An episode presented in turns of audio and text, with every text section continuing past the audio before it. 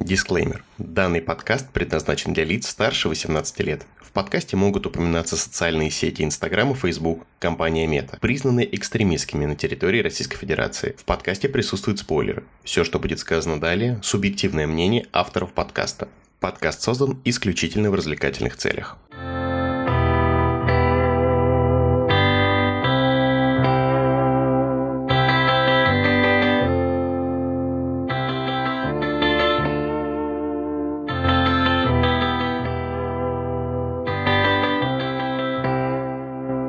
Всем привет! Это подкаст студии Кит зачитали. И с вами его ведущие Даня и Илона. Здесь мы говорим о детских и подростковых книгах, которые мы читали когда-то давно или не читали тогда, но исправляем это сейчас. Привет! Привет! Как дела? Пока не родила, я думаю, не особо подходит.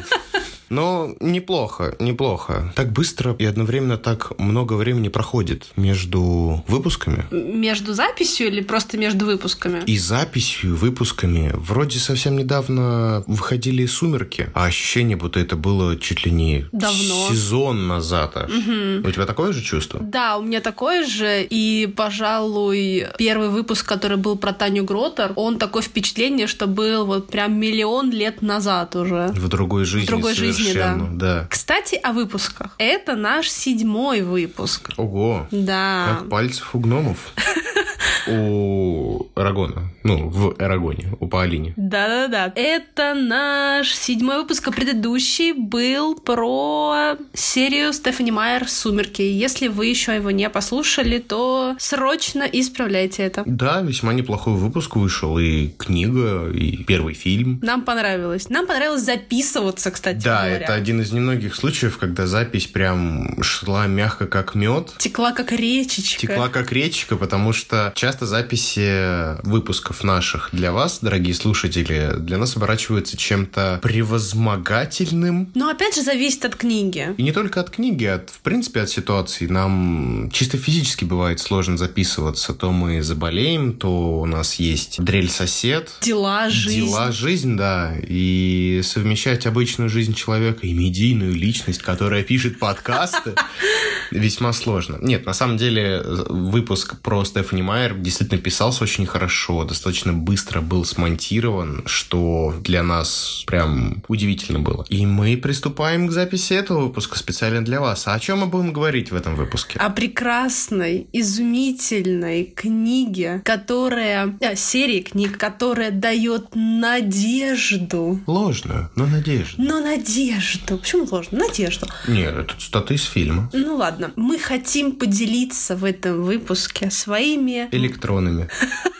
мыслями, своими размышлениями. Со спойлерами не забываем о замечательной серии американской писательницы Сьюзен Коллинз «Голодные игры». И пусть удача всегда, Всегда будет с вами. будет с вами, да. Преследует вас, хотел сказать. Если удача преследует вас, ну такое себе. Итак, «Голодные игры». Трилогия американской писательницы Сьюзен Коллинз. В трилогию входят романы «Голодные игры» 2008 года и «Вспыхнет пламя» 2009 года и «Сойка-пересмешница» 2010 года. Как много букв «и» используется в названии этих э, названий, названий и названий. Прекрасно. Уважаемые зрители, знаете, что я так делаю часто, часто, часто. За короткое время книги трилогии стали бестселлерами. Первые два романа почти два года находились в списке самых продаваемых книг на территории США. Это, извините меня, не... Хухры-мухры. А ты еще вспомни, что в это же время, примерно, вот в 2008 году, да, по-моему, закончилась серия Стефани Майер. И как бы, да, такое вот прям... Ну да, слушай, прям переход-то от вампирской саги и разборки одной семьи с большим кланом до антиутопии, введения в курс. А в 2006 году Сьюзен Коллинз и Scholastic Press подписали контракт с шестизначной суммой на три книги. Поэтому на территории США все части трилогии выходили именно в этом издательстве. Во-первых, интересно, что Сьюзен Коллинз подписала контракт еще в 2006 году. Вообще, это не ее первая книга. У нее до того, насколько я помню, была еще серия, где-то я об этом читала. Но это когда вот в моем случае слушаешь, это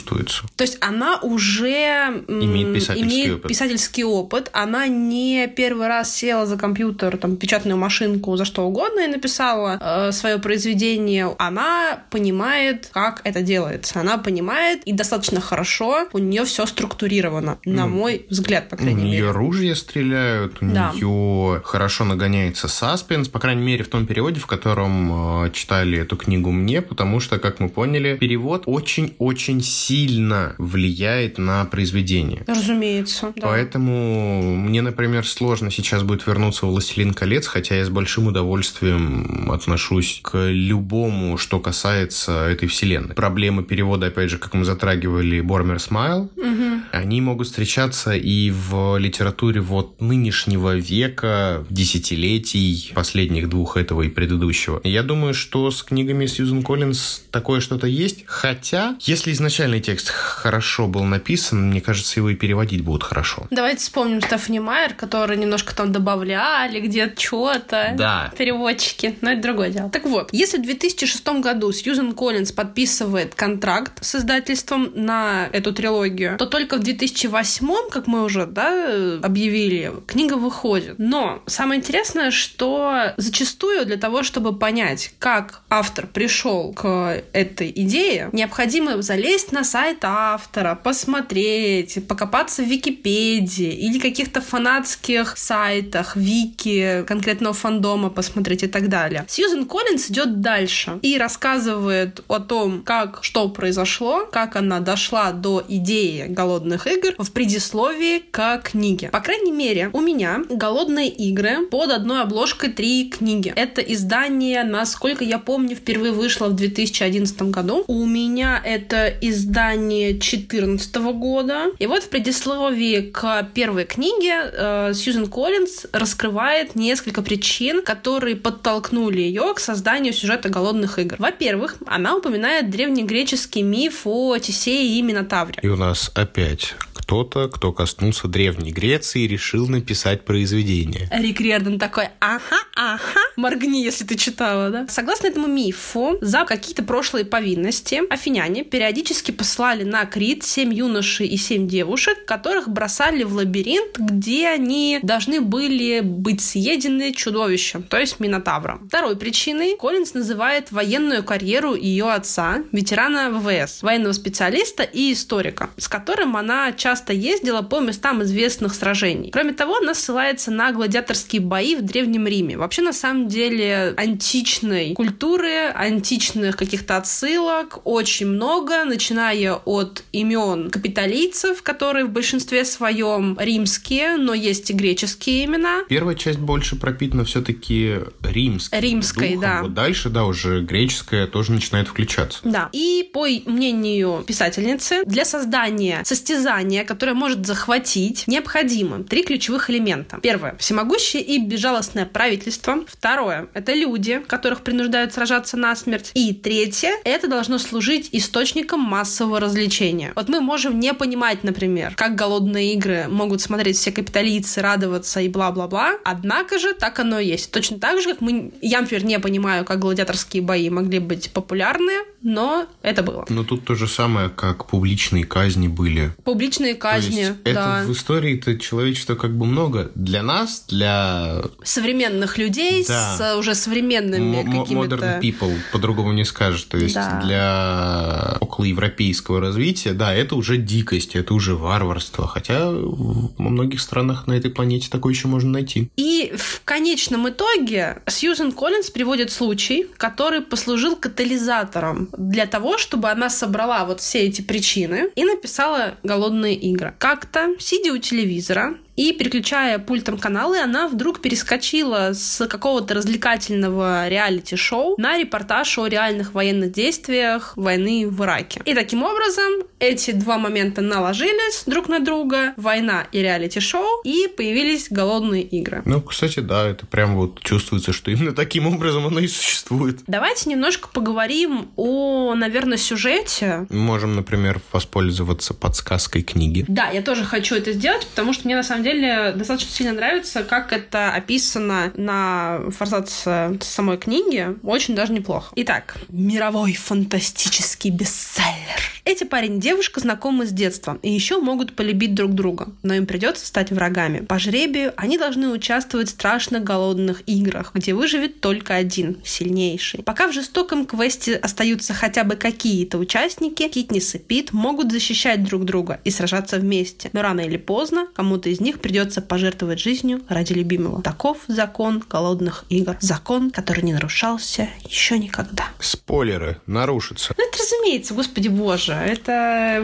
вообще норм. Если немножко рассказать побольше об этом, то главная героиня у нас Китни Севердин. Она становится добровольной участницей голодных игр, этого невероятно жестокого соревнования, в котором участвуют только жители дистриктов, государства Панем, которое состоит из дистриктов и из столицы Капитолия. Так вот, капиталистские дети, они не участвуют во всем этом безобразии, они только смотрят. А становится она трибутом, то есть участником, потому что жребий выпадает ее младшей сестре, но Китнис хочет ее защитить и вызывается добровольцем вместо ее сестры Прим. Проживает Китнис в самом бедном и самом маленьком 12-м дистрикте. Это дистрикт, который занимается добычей угля. А вторым участником из этого же дистрикта участниками должны быть парень и девушка. Им становится Пит Миларк, с которым Китнис немного знакома, была до того. И вот Китнис пытается не только выжить вместе с Питом, но и привлечь зрителей, которые могут оказаться богатыми спонсорами. Как тебе вообще сюжет? Вот как тебе описание, синопсис вот этот? Вот с точки зрения э, синопсиса, да, всего, что сейчас мы услышали, если абстрагироваться от того, что я знаю эту историю, на нынешний 23-й год это, ну, скучно как-то для меня звучит. Угу.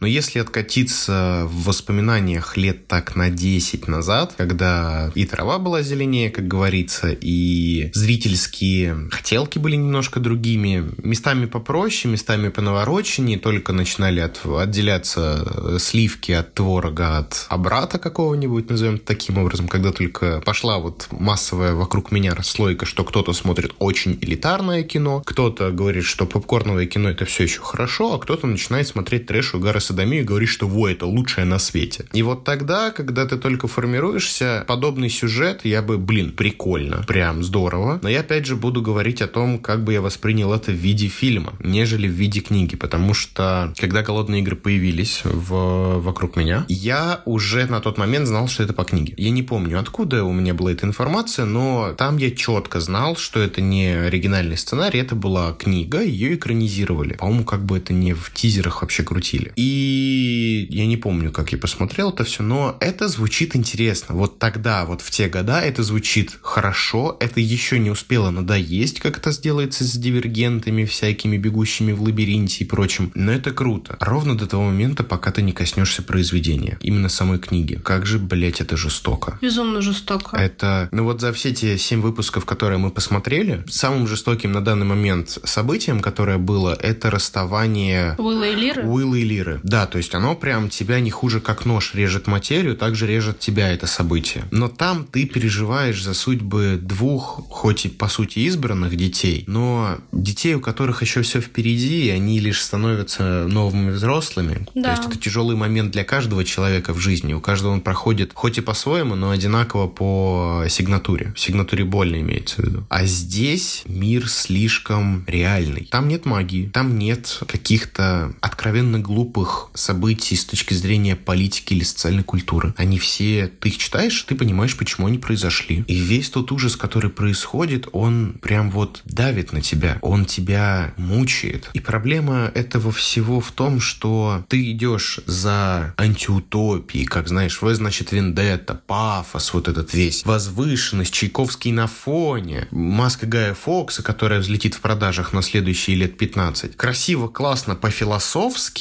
а получаешь социальную боль, так еще и очень правдивую. И мне понравилось. Ты сначала смотрел фильм, правильно? Да, конечно. Как и почти все произведения, которых мы будем касаться, за исключением, наверное, Тани Гротер, потому что ее нельзя посмотреть. Я даже не знаю, хорошо это или плохо. Да, это очень хороший вопрос. Но все то, что у нас есть в виде книг и к ним экранизации, исключение, конечно же, составит это «Смертные машины», потому что они в моей жизни появились ранее. Все у меня будет в начале как фильм или сериал, и только потом книжное произведение. Да, «Голодные игры» для меня в первую очередь это фильм. Первый. Первый, понятное дело, потому что со вторым фильмом чуть позже я расскажу веселые истории. А я сначала читала «Голодные игры», насколько я помню. Причем те наши слушатели, которые слушали наш предыдущий выпуск про «Сумерки», помнят, что я рассказывала про большое фанатское сообщество Twilight Russia, где можно было почитать книги, фанфики, новости и бла-бла-бла. Смысл в том, что если вы посмотрите на одно из первых изданий «Сумерек», то в этом же издании издавались другие молодежные популярные книги, такие как «Голодные игры», например. Хм, прикольно. То есть не только всякие вампирские и оборотненские сеттинги, но вот и «Голодные игры» тоже. И одна из первых обложек — это вот обложка той серии. Я, кажется, знаю, о какой обложке идет речь, потому что,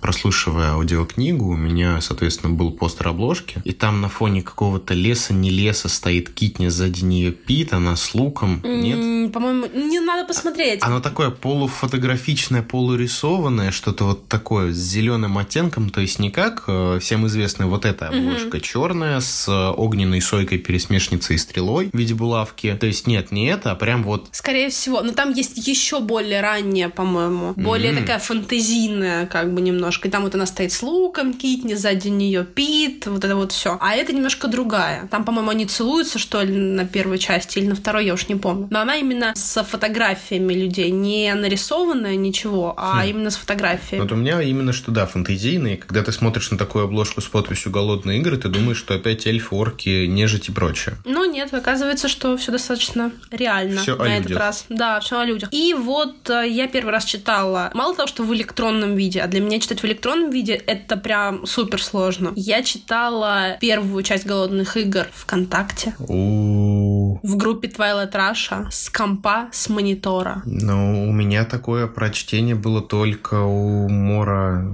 Ученика Смерти за две недели до смерти Терри Пратчета. Так вот, читала я еще, наверное, до выхода фильма первого. Угу. Но я, откровенно говоря, читала по диагонали, потому что мне безумно не нравилось то, как я читала. Ну, а. в плане того, с компа. Если «Сумерки» я прям распечатывала, то почему я не сделала это с голодными играми, я хз. То ли я поняла, что печатать книги, это как бы вообще-то означает, что я трачу картридж принтера, то ли это означает, что я поняла, что я хочу именно книги-книги, а не распечатки. Ну, как бы файлики и бумага у меня были. Но распечатать эту книгу конкретно я не додумалась. Так вот, я читала по диагонали, какие-то вещи я помнила очень хорошо, они запомнились мне какие-то нет, очевидно. Но я такая типа, на, прочитала и норм, и вообще. А вот потом, когда я уже училась на первом курсе универа, по-моему, это был второй семестр, ну, логично, да, если это 12 год, вышла первая часть «Голодных игр». Mm, как и... фильмы. Да, именно фильм. И я помню очень хорошо, что я ходила на нее в кино. А еще лучше я помню, как я сходила, я была в диком прям каком-то восторге, мне так понравилась эта, эта экранизация. И у меня однокурсница спрашивает, блин, что хоть можно еще в кино посмотреть? И я говорю ей, ну вот там есть голодные игры. Она такая, блин, блин, а, а о чем это там, типа, что тебе понравилось? Я, ну, рассказываю так воодушевленно, да, понравилось. Мы встречаемся там условно через несколько дней. Я спрашиваю, ну как сходила? Она такая, что ты мне посоветовала? Это говно какое-то, вообще мне не понравилось. Это к что у людей разные вкусы просто. На вкус и цвет все фломастеры разные, но да. Давай, наверное, поговорим о книгах и о том, как они вышли и как их приняли. Давай. Первый роман вышел в США 14 сентября 2008 года. Причем в связи с повышенным интересом читателей к еще не вышедшей книге, я напоминаю. Прикинь, как анонсировали классно. Работа издательства здесь просто на высоте. Всем бы такое. Вообще, блин, прикинь, если бы реально у всех книг было бы такое издательство, которое... Полярный бы озлотился. Ой, нет, не, не у всех. Я хотела сказать, у всех наших книг, которые мы обсуждаем, давайте это без полярного, пожалуйста. Так вот, в связи с повышенным интересом к еще не вышедшим голодным играм, запланированы тираж был увеличен аж 4 раза. Охереть. Сколько был тираж, интересно? Ну, вот я не помню, я что не посмотрела. Но за короткое время, ну, разумеется, книга стала бестселлером. Согласно э, чартам USA Today и New York Times. Ну, как бы да. Ну, как бы, ну, давайте честно. Роман отмечен номинацией «Лучшая книга для подростков 2008 года». Это New York Times. И назван лучшим романом года Американской библиотечной ассоциации и School Library Journal. И как лучший роман в жанре фэнтези и научной фантастики получил приз 2008 года Сибил Уиннер. Короче, я так понимаю, что собрал буквально вот, ну, все, наверное, награды, которые только там мог. Кроме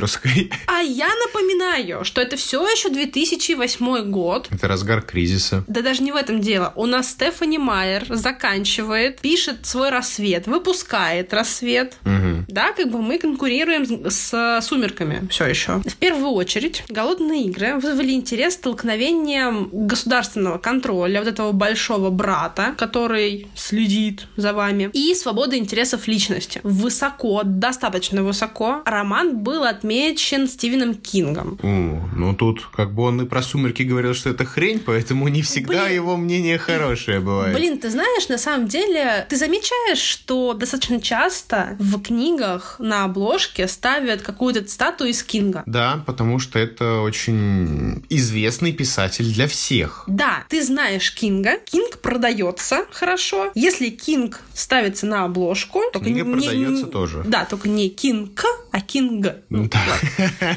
Так вот, если ты видишь цитату Стивена Кинга, ты такой, твою мать, он прочитал, это здорово, это круто, дай-ка я тоже почитаю. Логика в этом есть. Несколько лет назад я узнала, что Стивен Кинг, он мало того, что много пишет, он и много читает. Ну, логично. И ему издательство тупо просто присылает, говорит, пожалуйста, ну хоть что-нибудь из себя вот это вот, вот выдай, вот, а мы вот буквально на обложечку это поставим, В пожалуйста. этот момент Кинг. Хорошая книга. Так вот, в обзоре Кинга для журнала Entertainment Weekly он высоко оценил, выставил почти высшую категорию Б, но это не категория фильмов Б, а категория книг Б по шкале Стивена Кинга. Ага, интересно, Типа- что у него в, в категории А и в категории С. Я не знаю, что у него в каких категориях, надо копнуть как-нибудь ближе, посмотреть, напишите в комментариях, если вы знаете. Но он написал, что от романа сложно оторваться, так как привыкаешь к постоянному напряжению. И, честно говоря, это правда. Но он, да, он никогда не отпускает тебя, чтобы ты прям расслабился. Но как 1984 он работает. Кроме того, многократно уже упомянутая сегодня нами писательница Стефани Майер назвала роман удивительным. А Рик Риордан внезапно, автор серии о Перси Джексоне, если кто забыл, можете послушать наш выпуск про Перси Джексона, заявил, что «Голодные игры» являются лучшим приключенческим романом, который он когда-либо читал. Приключенческим романом. Ага, значит, 451 градус по Фаренгейту – это у нас высокая фэнтези. Ну, разумеется. О дивный новый мир – комедия. 1984 – приключения. Ну, конечно. А «Остров сокровищ», «Том Сойер» и «Гулливер» – книги по экономике. А что тебе не нравится? Вообще понять не могу. Мне? Нет, мне все нравится.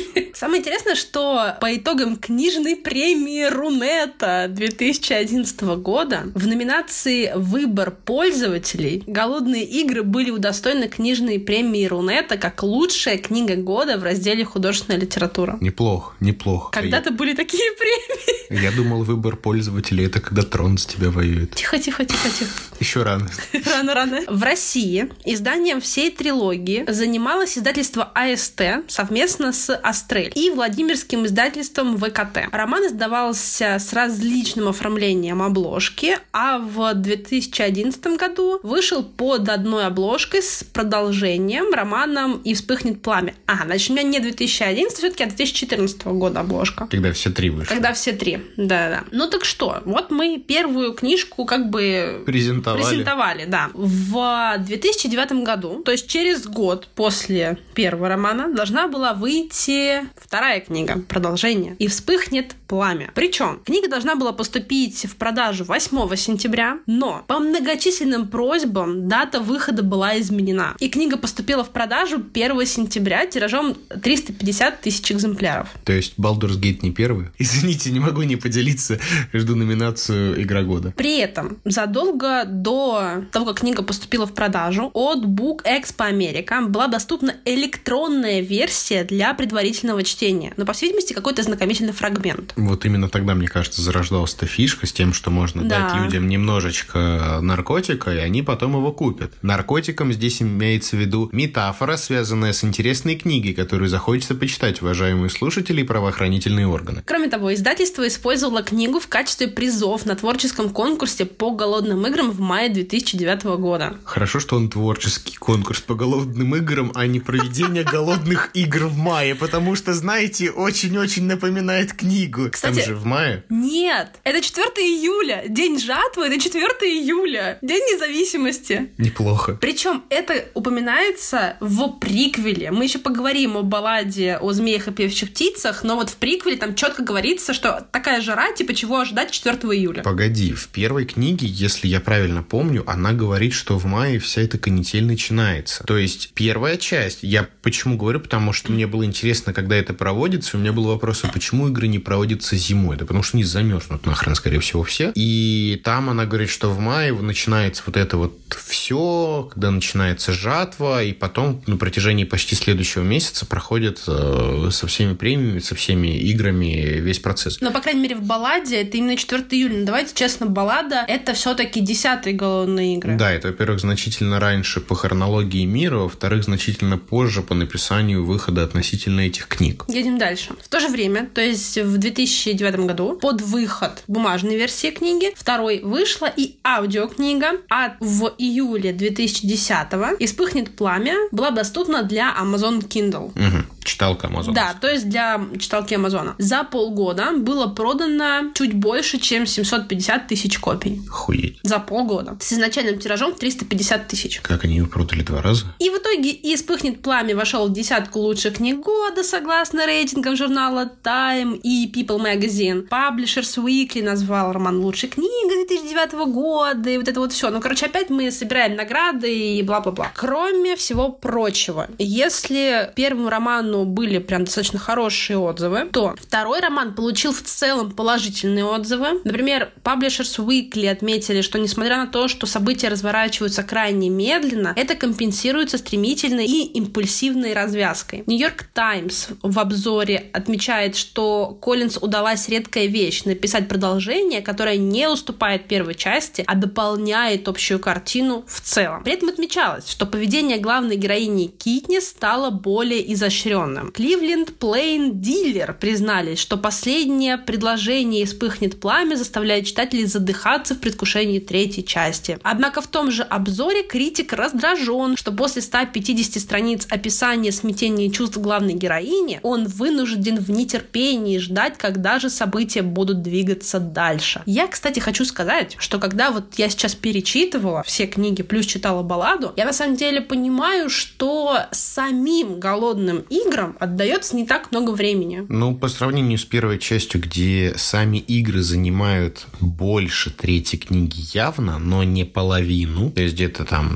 две пятых, наверное. То есть около такого, ну, не две пятых получается. То есть больше третьей явно, потому что у нас стоит упомянуть, что все книги от Коллинз в вот этом сеттинге, они имеют трех частную структуру. Трехчастную структуру, да, спасибо. И было бы неплохо, да, разделить, что у нас игры являются заключительной частью, но они начинаются во второй и половину третьей главы занимают, потому что у нас еще половину, ну, часть, извините, там есть еще и главы. Потому что последние главы вообще о том, как они закончились игры, и что, оказывается-то ничего не закончилось. Да, и, наверное, это самое хреновое, потому что ты же думаешь, что вот сейчас вот все, да, ты выиграл угу. корону победителя, или в данном случае они вдвоем выиграли, ты думаешь, что окей, ну сейчас мы, по крайней мере, можем уехать обратно к себе в дистрикт и забыть все это как страшный сон. То есть почему Хэмич напивается? Пытаясь ага. забыть все это. Пытаясь забыть все смерти, которые были вокруг него, всех трибутов, которых он похоронил и так далее, и так а далее. Здесь он спас двоих. Здесь он спас двоих, но он-то понимает, что ничего не закончилось. И он наоборот понимает, что спася... спасение двоих это худ... худший случай из тех, которые мог бы быть. Выживи там, не знаю, условно, просто Пит, ничего бы не поменял осталось. Но восстание в 11 дистрикте, его быстро пресекли и как бы похуй. В игры Китнис тут уже сложнее. Восстание в 11 дистрикте начинают набирать интересные обороты. Вполне возможно, это все движется вперед. Но не выиграли вдвоем, наебали правила, которые уже, извините мне, 74 года не меняются особо. Ну, кроме в десятых, когда менторы появляются. Там, не знаю,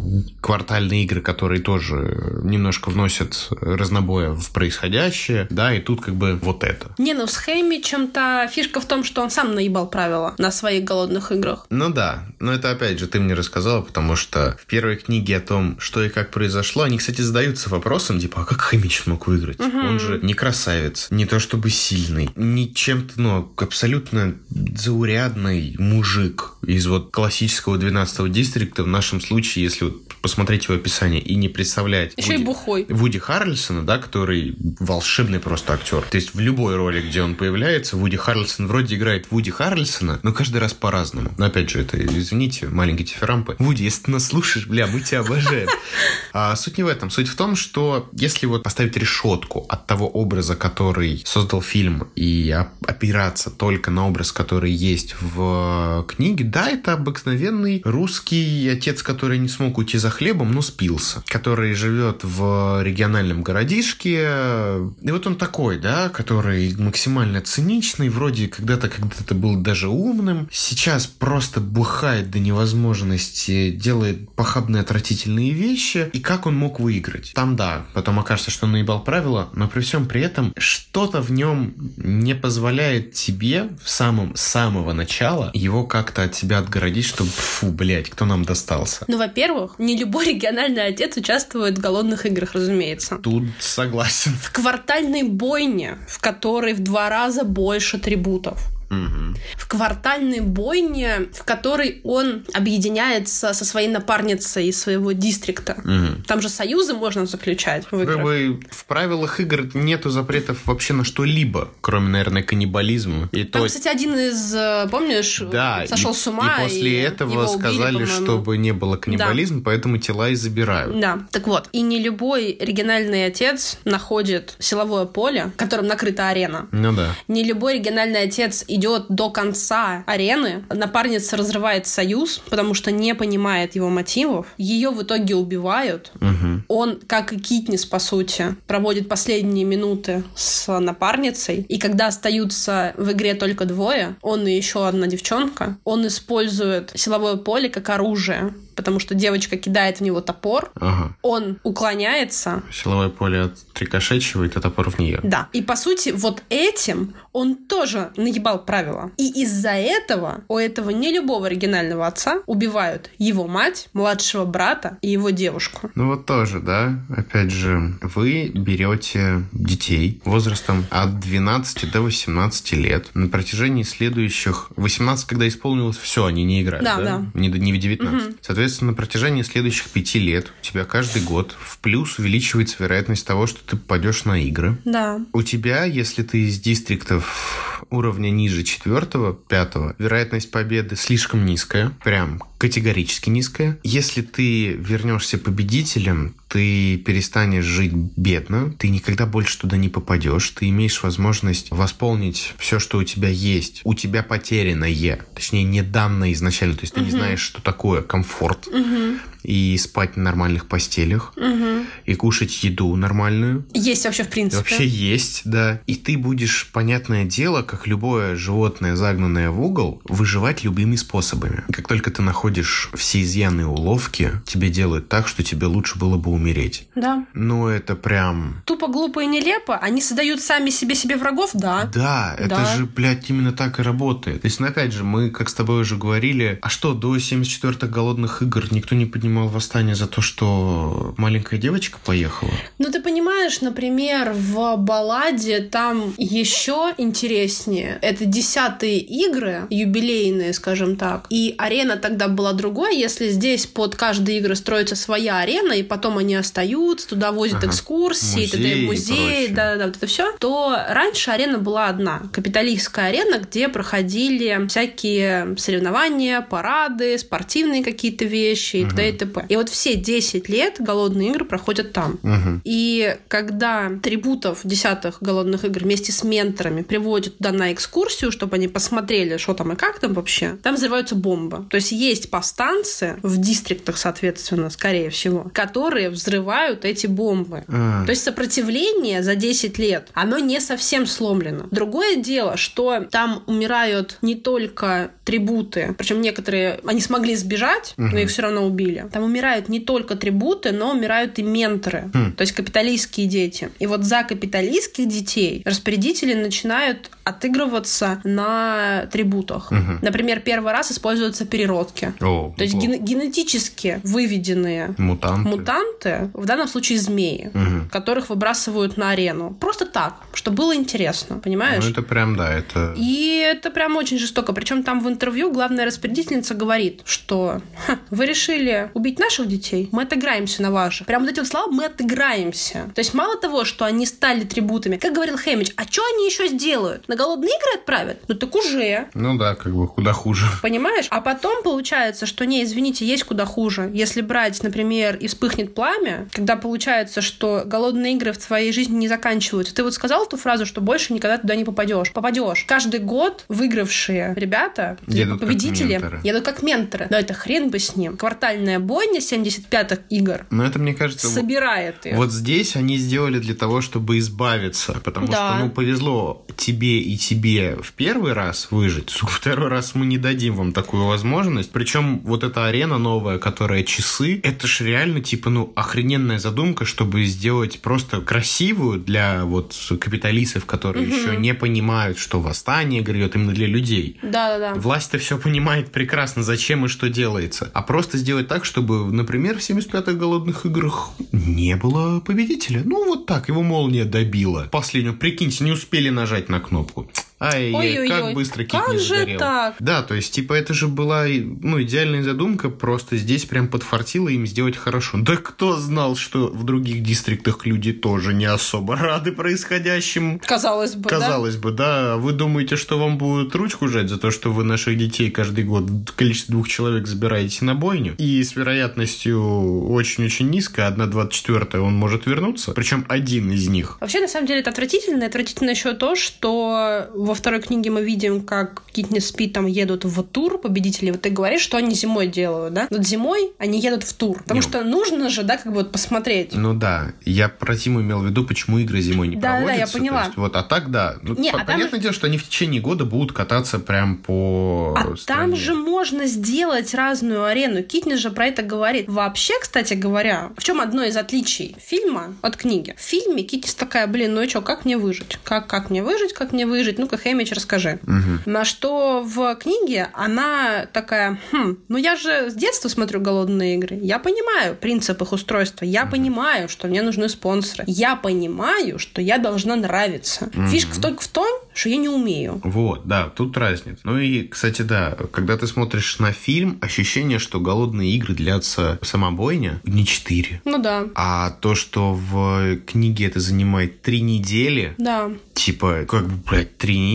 Причем там, ну, если вот посудить по примерной прикидке, насколько далеко и где это находится, там, наверное, территория, ну, Ну, здоровая такая. ну, наверное, пара квадратных километров, если там, ну, может быть, 5-7. То есть они должны находиться на таком расстоянии, что если ты двигаешься и находишься в расстоянии метров 300, сломанная ветка под тобой Угу. привлечет внимание только тех, кто находится ближе этих 300 метров. А там как бы ни один из трибутов не является опасным хищником в виде животного, которое может это услышать. Поэтому они ориентируются на свой обычный слух. В лесу, когда есть древесина растущая и развивающаяся, как бы, ну, этот звук не так сильно разойдется. При этом они должны успеть дойти до человека и убить его, если он разведет костер, Да. дым поднимется наверх, вы это заметите Мгм. и добежите до момента, пока он приготовит. То есть, и при всем при этом это должно находиться где-то рядом, но видно спокойно может стать всем. То есть, ну,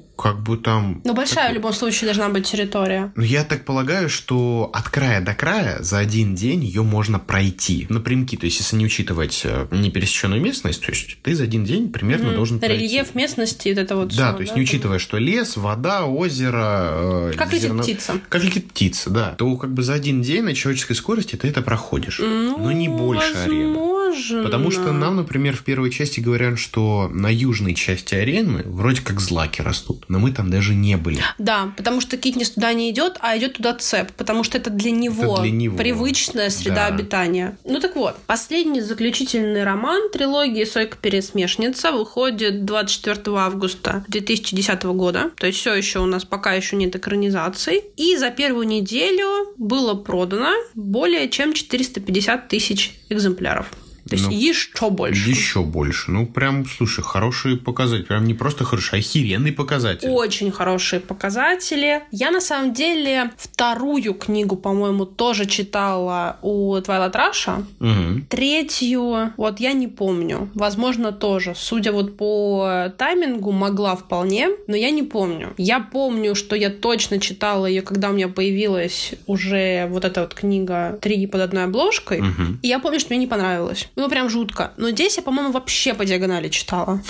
Типа, знаешь, так перелистывая страницу. Для меня все-таки эта трилогия связана с сильными внутренними переживаниями. Я до сих пор считаю, и я, наверное, все-таки считаю, что я права, что у большинства жителей Панема ПТСР, по крайней мере, дистриктов. Да, точно. Причем они с ним рождаются. Они с ним всего, рождаются, да, умирают, и вот это вот все. И давайте честно, если бы они жили вот, вот в обычном мире, они бы потратили столько денег на психиатров. Но они бы... Даже не на психологов. Они бы на психиатров бы сделали такими же богатыми, как Капитолий. Определенно. Они бы там чилили просто и Ай, Людочка, лавешечку считали. Людочка, я все-таки еду с тобой в Египет. Да-да-да. Но мне не понравилась третья часть на тот момент, хотя сейчас, когда я перечитывала, я понимаю, что она достаточно логичная. И на самом деле достаточно логичны все действия, которые совершают герои всех трех частей. Да,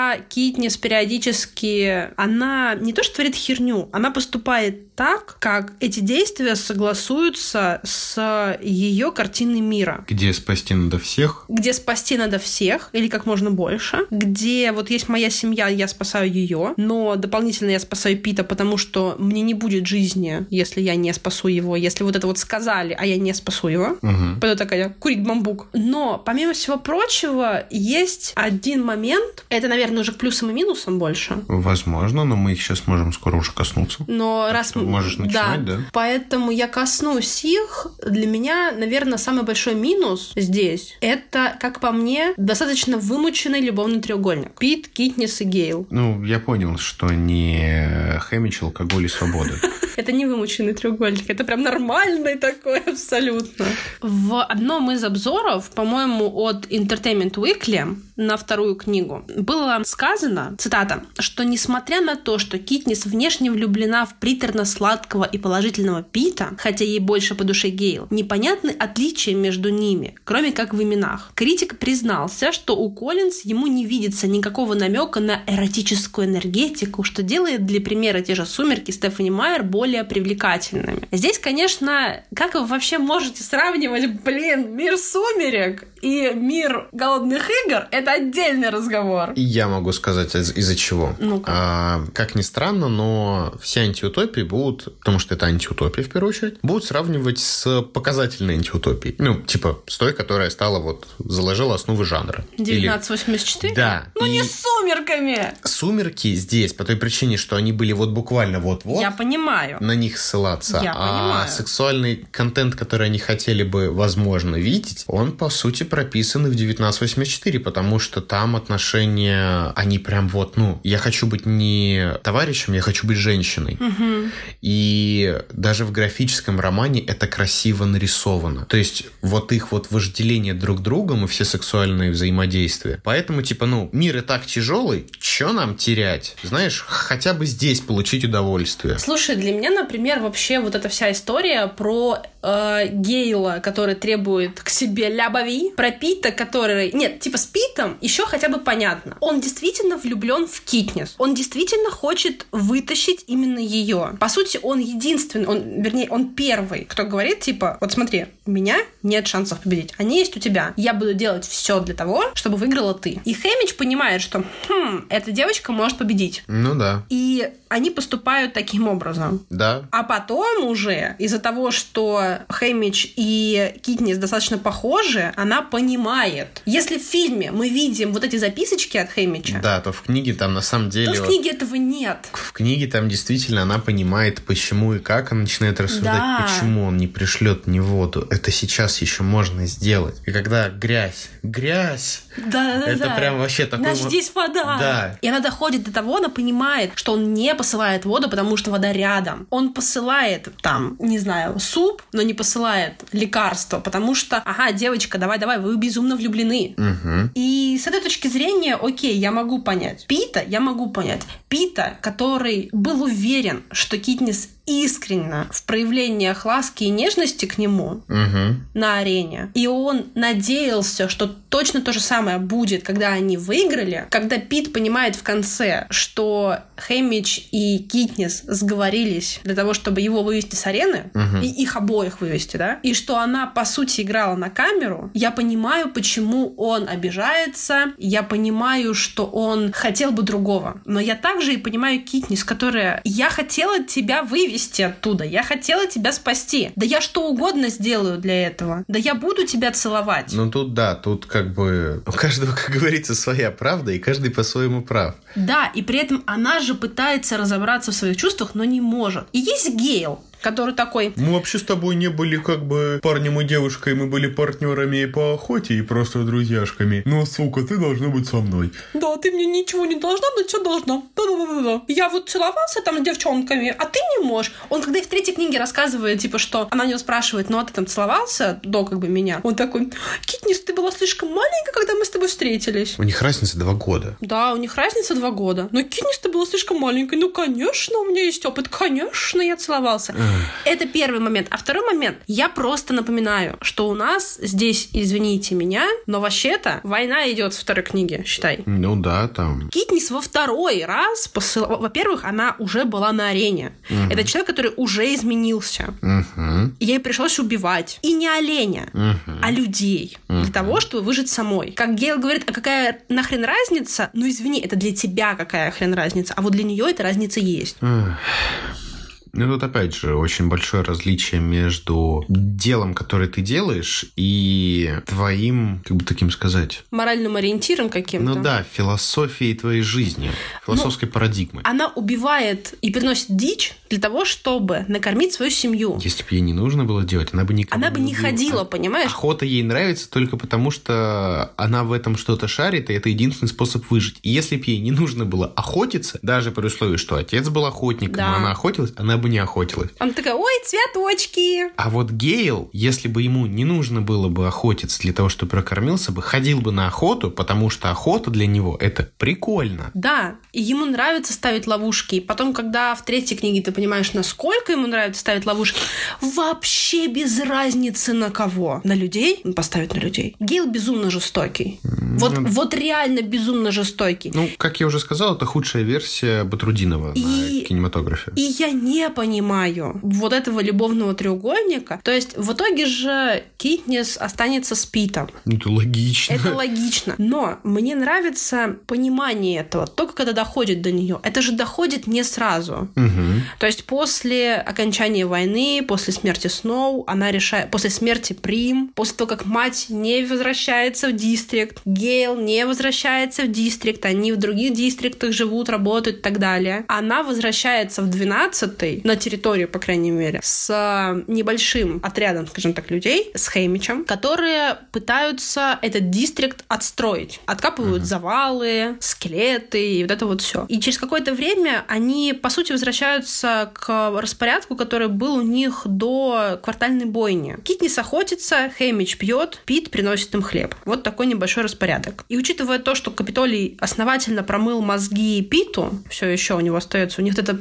игра в правду или ложь, угу. тем не менее, они приближаются к тому, что было раньше. И в итоге она понимает в один прекрасный день, как там было сказано, мне не нужна холодная ярость Гейла, Красиво. его жестокость. Красиво. Мне нужен одуванчик, мне нужна мягкость Пита, мне нужна его защита. И ты действительно понимаешь, что Гейл, он сколь угодно хороший друг, они понимают друг друга и так далее. Но как мужчина, он ей абсолютно не нужен. Как бы ни пытались СМИ на фоне, кого выберет Белла, Эдварда или Джейкоба, проводить такую же аналогию с Китнис, а кого выберет она, наконец-то. Ну, тут, мне кажется, да, больше предопределено, чем выбор между теми двумя. Потому что да. там еще как-то, знаешь, ну, там что один, что другой пиздец. И когда тебе нужно выбрать, какой пиздец тебя устраивает больше, да, тут вопросики, типа, хм, а как поступить? Угу. А когда у тебя здесь выбор между, да, я его знаю давно, да, мы хорошо синергируем в работе, но, блядь, это ж пиздец. И я его знаю не так давно, он не всегда с ним получается найти общий язык, ну, по крайней мере, по первой части, потому что мы не понимаем, что делать угу. друг друга. Но даже с этими условиями с ним норм, хорошо и тепло, и под защитой, и он признается в любви тебе. Причем, типа, да, это все-таки под э, страхом того, что завтра ты это уже можешь не сказать, потому что ты не сможешь говорить, как ни странно. То здесь как бы вопросов, ну, не встает, кого ты выбрал на месте Китнес. Типа, ну, не Хэмича, явно.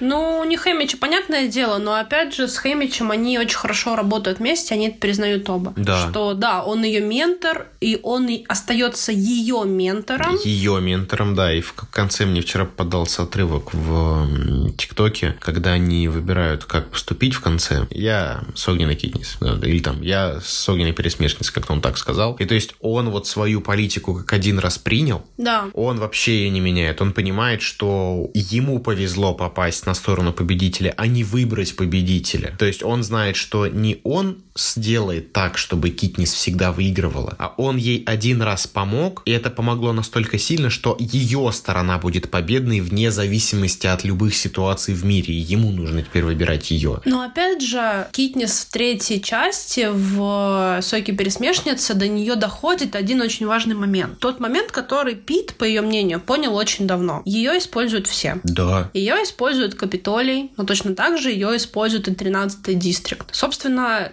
начиная с этого и начиная с неприязни к президенту 13-го дистрикта, к президенту Коин, она понимает, что эта женщина, она не лучше, чем Сноу на самом деле. Вообще ни капельки там, по-моему, нету никакой разницы, кого выбирать будет. Что то хуйня, что это. Да. Она, собственно, поэтому убивает ее. Да. Она, собственно, поэтому понимает, что лучше ничего не будет. Вот мы сейчас одно поменяем шило на мыло. Причем не только она понимает это по ее предыдущим поступкам. Смерть Прим, я вообще молчу. Это вот то, из-за чего я очень не люблю последние фильмы. Я не пересматривала их и не хочу, если честно, вообще. Если первые два я могу смотреть, да, смерть Руты меня просто убивает. Да, мне сложно смотреть, когда она кричит, в смысле, Кит не спит во второй части, и вот это вот все. Но женщина, которая предлагает новую версию голодных игр, но где будет капиталистская молодежь. Ну да, это. А не пошла бы ты нахер, тетя? Типа, у нас основная идея, чтобы избавиться от тирании. Да. У нас основная идея, чтобы пусть мы будем друг с другом сраться, пусть мы будем недовольны друг другом, но не будем выставлять одного выше другого. Угу. А ты предлагаешь реваншистскую абсолютно такую вещь, да, да что типа давай теперь отыграемся. А в чем виновата молодежь Капитолия? В ну... том, что они жили и смотрели всю жизнь на эти игры. А что они сделают, если они живут и видят, что здесь постоянно ходит такое же полицейское государство, где они понимают, что да, им все дается легко и прекрасно, но они живут так все постоянное время и видят, что никто не подает вокруг сигналов о том, что мне как-то заебало, мне жалко людей. Потому что, чтобы с волками жить, надо по волчьи выть. Это их метод выживания. И молодежь Капитолия, которая только-только начинает в это все входить и понимает, что другого пути не то чтобы много, она в чем виновата? Нет, а знаешь, немножко другой момент. А они не знают, в принципе, что есть другая жизнь. И это, на самом деле, очень хорошо понятно по балладе. Я думала, мы попозже о ней поговорим, но, в принципе, можно и сейчас. Давай. Баллада о змеях и певчих птицах — это приквел «Голодных игр», которая вышла относительно недавно, в мае 2020 года. Ну, в США. Прям, прям под ковид вышла. В ковид. В ковид, в ковид вышла. Причем русский перевод был опубликован в сентябре уже. Достаточно быстро, кстати. Да. Но мы уже упоминали, что действие происходит за 64 года до событий основной трилогии. Это десятые «Голодные игры». Причем о выходе романа было объявлено в июне 2019 года. Автор сообщила, что собирается рассказать о событиях, которые последовали за так называемыми темными днями. Темные дни — это вот тот самый конфликт между дистриктами и Капитолием, когда ага дистрикты пошли на него войной, собираясь э, его свергнуть, от него отделиться. Неудачная революция. Да. Обложка и название были представлены на Комиконе в Нью-Йорке в октябре 2019 года. Ну и в январе 2020 было раскрыто, что главным героем предстоящего романа будет Кориолан Сноу, известный читателям основной трилогии как президент Панема, президент Сноу. По сути, мы наблюдаем за становлением злодея. Угу. Перед читателями представляется страна, которая вот по сути только пытается оправиться от гражданской войны. Два долгих года восставшие осаждали Капитолий. И главный герой, молодой человек, по сути еще мальчик, ну ему 18 лет, будущий президент Сноу, который потерял на этой войне отца, мать и, по-моему, если я не ошибаюсь, то новорожденную сестренку. Oh. Потому что мать была беременна. Ей не смогли оказать медицинскую помощь, и она умерла. Он своими глазами видел все ужасы блокады родного города. Он познал, разумеется, и знает до сих пор, что такое голод, то, о чем постоянно говорит Китнис, это же, собственно, знает и Капитолий. Только теперь они поменялись, по сути, потому что то дистрикты морили голодом Капитолий, а теперь, теперь наоборот. наоборот. Это история становления Кориолана, выбора им жизненного пути, описание тяжелого периода в истории страны, и это действительно история о том, как за пару месяцев человек может измениться. Так вот, синопсис. Ну, понятное дело, возвращение в мир голодных игр, долгожданное, бла-бла-бла. Его подпитывает честолюбие, его подхлестывает дух соперничества, но цена власти слишком высока. Наступает утро жатвы, когда стартуют десятые ежегодные голодные игры. В Капитолии 18-летний Кориолан Сноу готовится использовать свою единственную возможность снискать славу и почет. Его некогда могущественная семья переживает трудные времена, и их последняя надежда, что Кориолан окажется хитрее, сообразительнее и обаятельнее соперников и станет наставником трибута победителя. Но пока его шансы ничтожны, и все складывается против него. Ему дают унизительное задание – обучать девушку трибута из самого бедного дистрикта 12. Теперь их судьбы сплетены неразрывно, и каждое решение, принятое Кориоланом, приведет либо к удаче, либо к поражению, либо к триумфу, либо к катастрофе. Когда на арене начинается смертельный бой, Сноу понимает, что испытывает к обреченной девушке непозволительно теплые чувства. Скоро ему придется решить, что важнее – необходимо следовать правилам или желание выжить любой ценой. Неплохо. Кстати, по поводу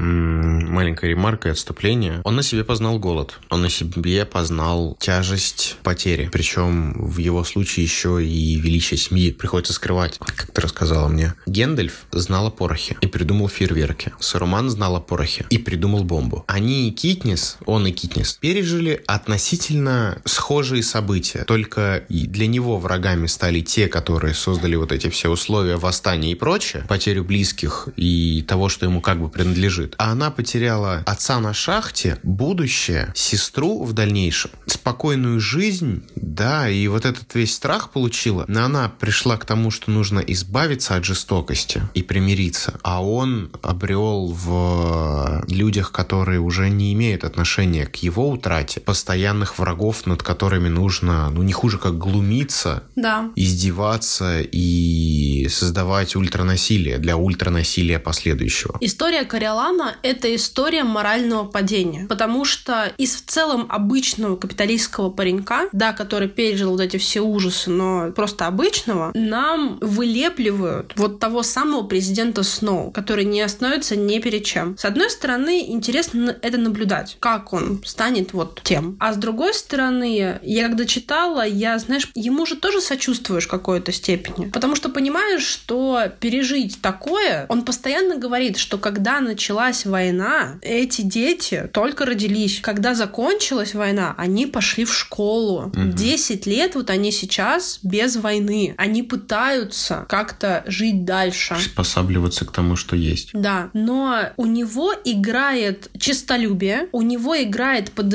постоянно подогреваемое той же мадам бабушкой и им самим, и людьми, которые находятся вокруг него, желание опять возвысить дом Сноу угу. до тех вершин, на которых он был раньше. Почему они разорились? Потому что они инвестировали основную часть капитала в Дистрикт 13. И когда 13 вот эта вся история с тем, что по сути заключен, ну, как бы пакт, да, угу. типа, мы вас не трогаем, вы нас не трогаете, вы все равно вымрете. Угу. А они взяли и не вымерли. И когда всем говорят, что 13 разрушен, мадам бабушка во всеуслышание заявляет, ну, хорошо, что у нас есть еще деньги, а денег больше нет. И у них есть пентхаус огромный в центре города, но они едят фасоль, капусту, капустный супчик, картошку, может быть. Почему-то мне это все напомнило тухтонь, которую тебе дарит прохождение первого Дизонорта.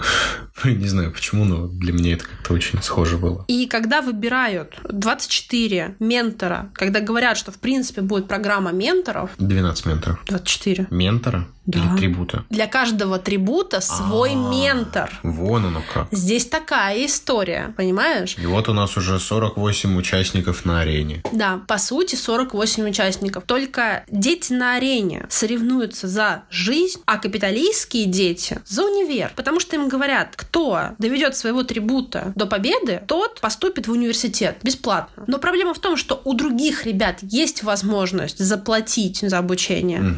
а у Корио нет. И получается, что он сделает все. Но какой же он... М-м, как же это описать-то, господи? Он приспособленец, короче. Человек во всем человечном своем адаптируется ко всему. Не, не, не до такой степени. Он прям вот, понимаешь, эм, приспособленец, приспособленец. То есть, например, есть мальчик среди них, который выходит из Дистрикта 2. Отец супер-супер там какой-то промышленник, оружейник. И он поддержал президента во время войны. После войны он купил возможность проживать в Капитолии. Угу. Вот такая вот практика была. И привез свою семью, жену и сына. На его деньги отстроена их школа, академия вот эта. Угу. За это, говорит Кориолан, любому капиталистскому отцу, любому семейству хотелось бы, чтобы их именем названо было там крыло какое-нибудь, библиотека, все, что попросил этот человек, чтобы его сына приняли в эту школу. Потому что только эта школа обучает детей самых известных родов. Ага. Остальные плебеи. Даже учитывая, что они живут в Капитолии. И пацан попадает вот в эту вот клаку. Но дело в том, что у него есть моральные принципы, четкие, понимаешь? Сиян в этом плане, а его зовут именно так, Сиян в этом плане гораздо лучше. Но дело в том, что он из дистрикта. И из дистрикта он останется для вот этих капиталийцев навсегда. навсегда. Да. И дело в том, что они начинают этого пацаненка... Кошмарить. Да. Кориолан вроде как тоже хочет, но потом он видит его и понимает, что он слишком слабый, тщедушный какой-то и т.д. и т.п. И ну зачем? И в итоге для Сияна он хороший, потому что он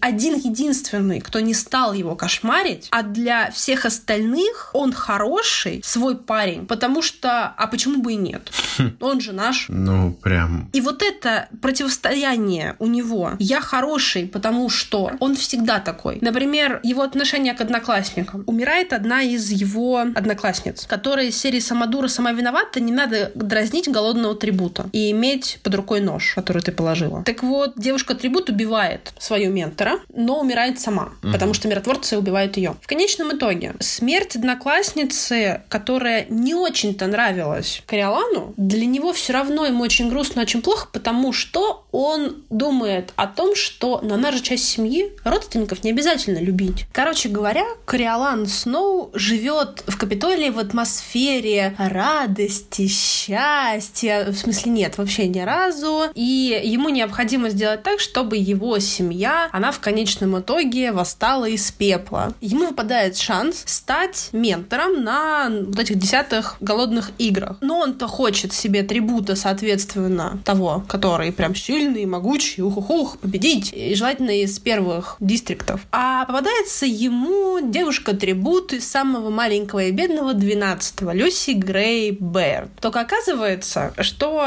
девчонка охренеть какая умная, хитрая. И мало того, что хитрая, она прирожденная артистка. Она артистка и есть. Они с ансамблем ездили вот по Панему до того, как э, их схватили и насильно поселили в 12-м дистрикте. А до этого они из какого были? Они из какого? Ну, цыгане, знаешь, такие. А. Мы везде, буквально. Ездим тут и там, люди, дороги такие. Ну, вот так оно получилось, что теперь они живут в 12-м, где не очень сильно приживаются. Так вот, она выходит, когда на сцену, она показывает себя в полной красе. Начиная от того, что девчонки, которая чем-то ей не угодила, потом рассказывают, зачем конкретно. Она во время жатвы, когда называют ее имя, она подходит к этой девчонке и кидает ей за шиворот змею. Нихера. Так, ну, ну это вот, буквально. А, мэр, который отец этой девочки, он дает ей пощечину, на что девочка, высоко подняв голову, начинает петь.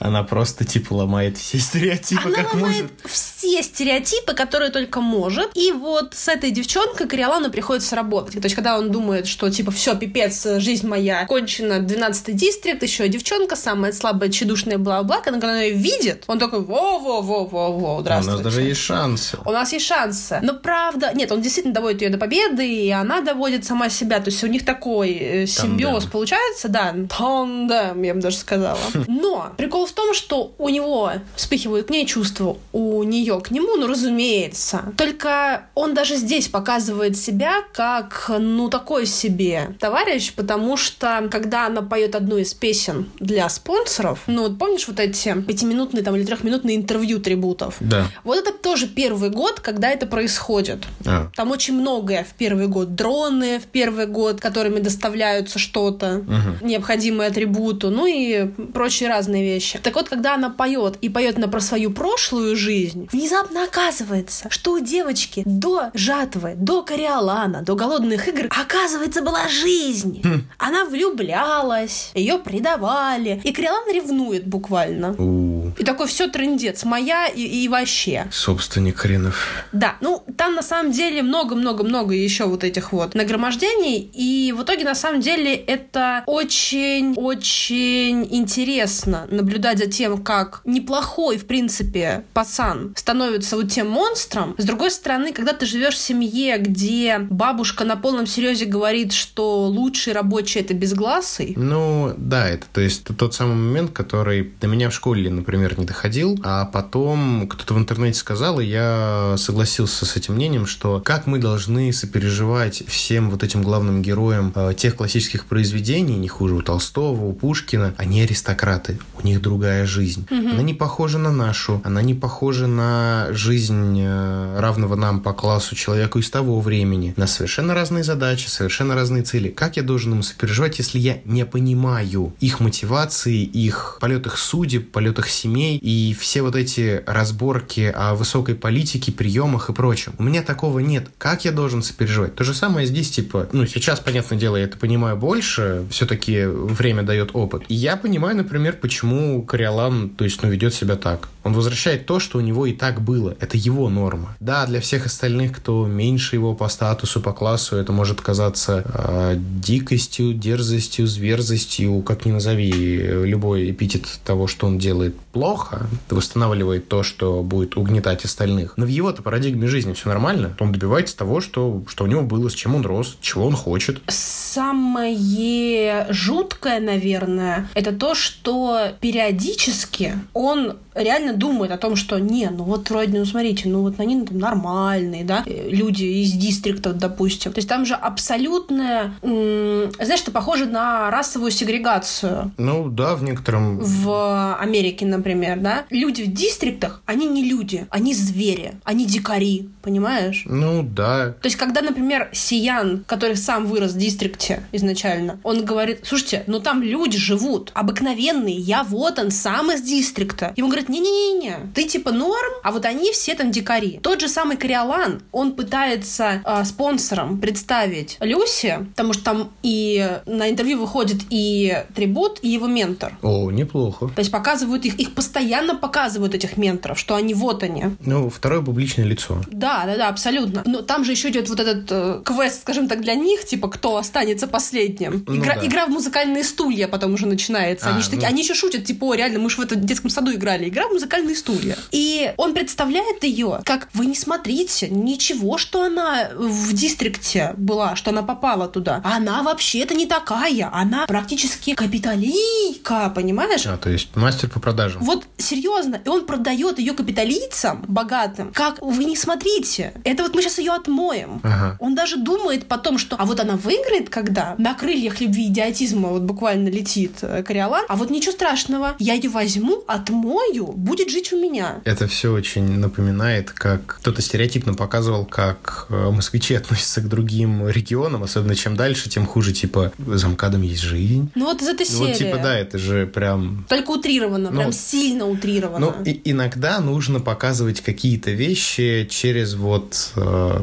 как он называется, гипербола, по-моему, мы в школе проходили все эти термины, я уже забыл. Когда... Гипертрофировано Да, таким. гипертрофированно Мгм. что-то показывать Образом. для того, чтобы действительно выявить для тех, кто не понимает, э, существующую проблему. О фильмах мы вот только поговорим попозже, но могу сказать, что сейчас, я не знаю, как у нас вообще идет он или нет, э, этот новый фильм, но вообще-то он вышел, кажется, 17 ноября, по-моему, 19 декабря, что ли, он будет в цифре доступен. А так, возможно, где-то идет в кино. Я очень и очень хотела бы сходить на балладу, потому что это в любом случае интересно. Кстати, некоторые кадры из э, трейлера баллады, а он же уже, по-моему, с 20 что ли года или с 21 я уж не помню, потерялась немножко вот в этих вот годах, скажем так. Короче, некоторые кадры Криолана берут для видео по Драмионе, потому что он, да, потому что он тоже светловолосый, и там есть кадр, когда он типа возвращается в Капитолий, у него там волосы так лежат, прям Драко Малфой вернулся.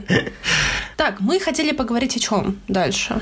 О фильмах надо их, их нельзя не затронуть, потому что для многих жителей СНГ, 100% за другие страны не могу сказать, не жил, голодные игры впервые открылись именно из-за фильмов. Экранизация, окей. Но у нас получается логика такая, что хорошо, неплохо, зачем, бля. Дважды. Ну, Ну, там же зачем, два фильма. Зачем и бля. А, в этом плане. Да. Ну что, фильмами у нас занимается компания Lionsgate. В период создания экранизации было множество вопросов насчет того, какой рейтинг будет у фильма. Ну, про первый сейчас фильм говорим. Мгм.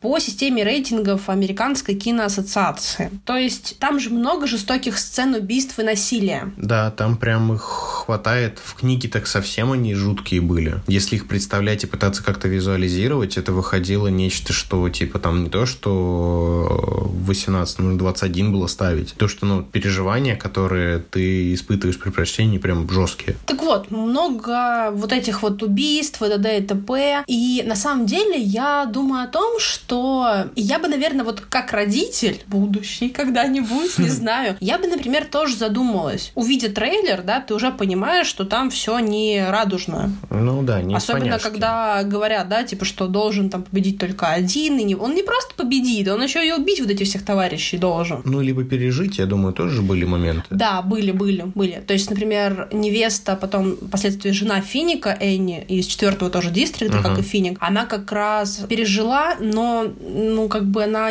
сошла с ума. А, ну, То есть она забилась там где-то, а потом было наводнение, и она просто лучше всех плавала. А. Поэтому она и выжила. неплохо. Да, ну вот, я думаю, что как родитель, опять же, когда-нибудь будущий, эм, я бы, наверное, пошла бы тоже с ребенком. Или, или не пустила там до какого-то возраста, или пошла бы с ребенком. С другой стороны, хочу сказать, что я в своем далеком детстве смотрела и «Убить Билла», где это вот гипертрофированное кровище, Ну, и это- прочее, прочее, прочее. Я бы, наверное, просто определил бы бы на, на данный момент фильм на 16+, спокойно, и при условии, что вот когда он выходил, это был какой год? 12 год, год. Да. В 12 году, даже если фильм стоял 18+, и ты приходишь шпаной, но при нас не было случаев, чтобы нас отбраковывали, например. Потом были, да, случаи, когда там что-то было ужесточение закона о возрастном цензе, и то, что вот, типа, пожалуйста, предъявите документ, даже мы видели. Самый прикольный случай, когда мы поехали на каток, по-моему, с классом, ну, с классом там, с ребятами, и вместе с нами там на несколько классов меньше поехали ребята, и просили, чтобы мы им купили билеты на какой-то фильм, он там 18+.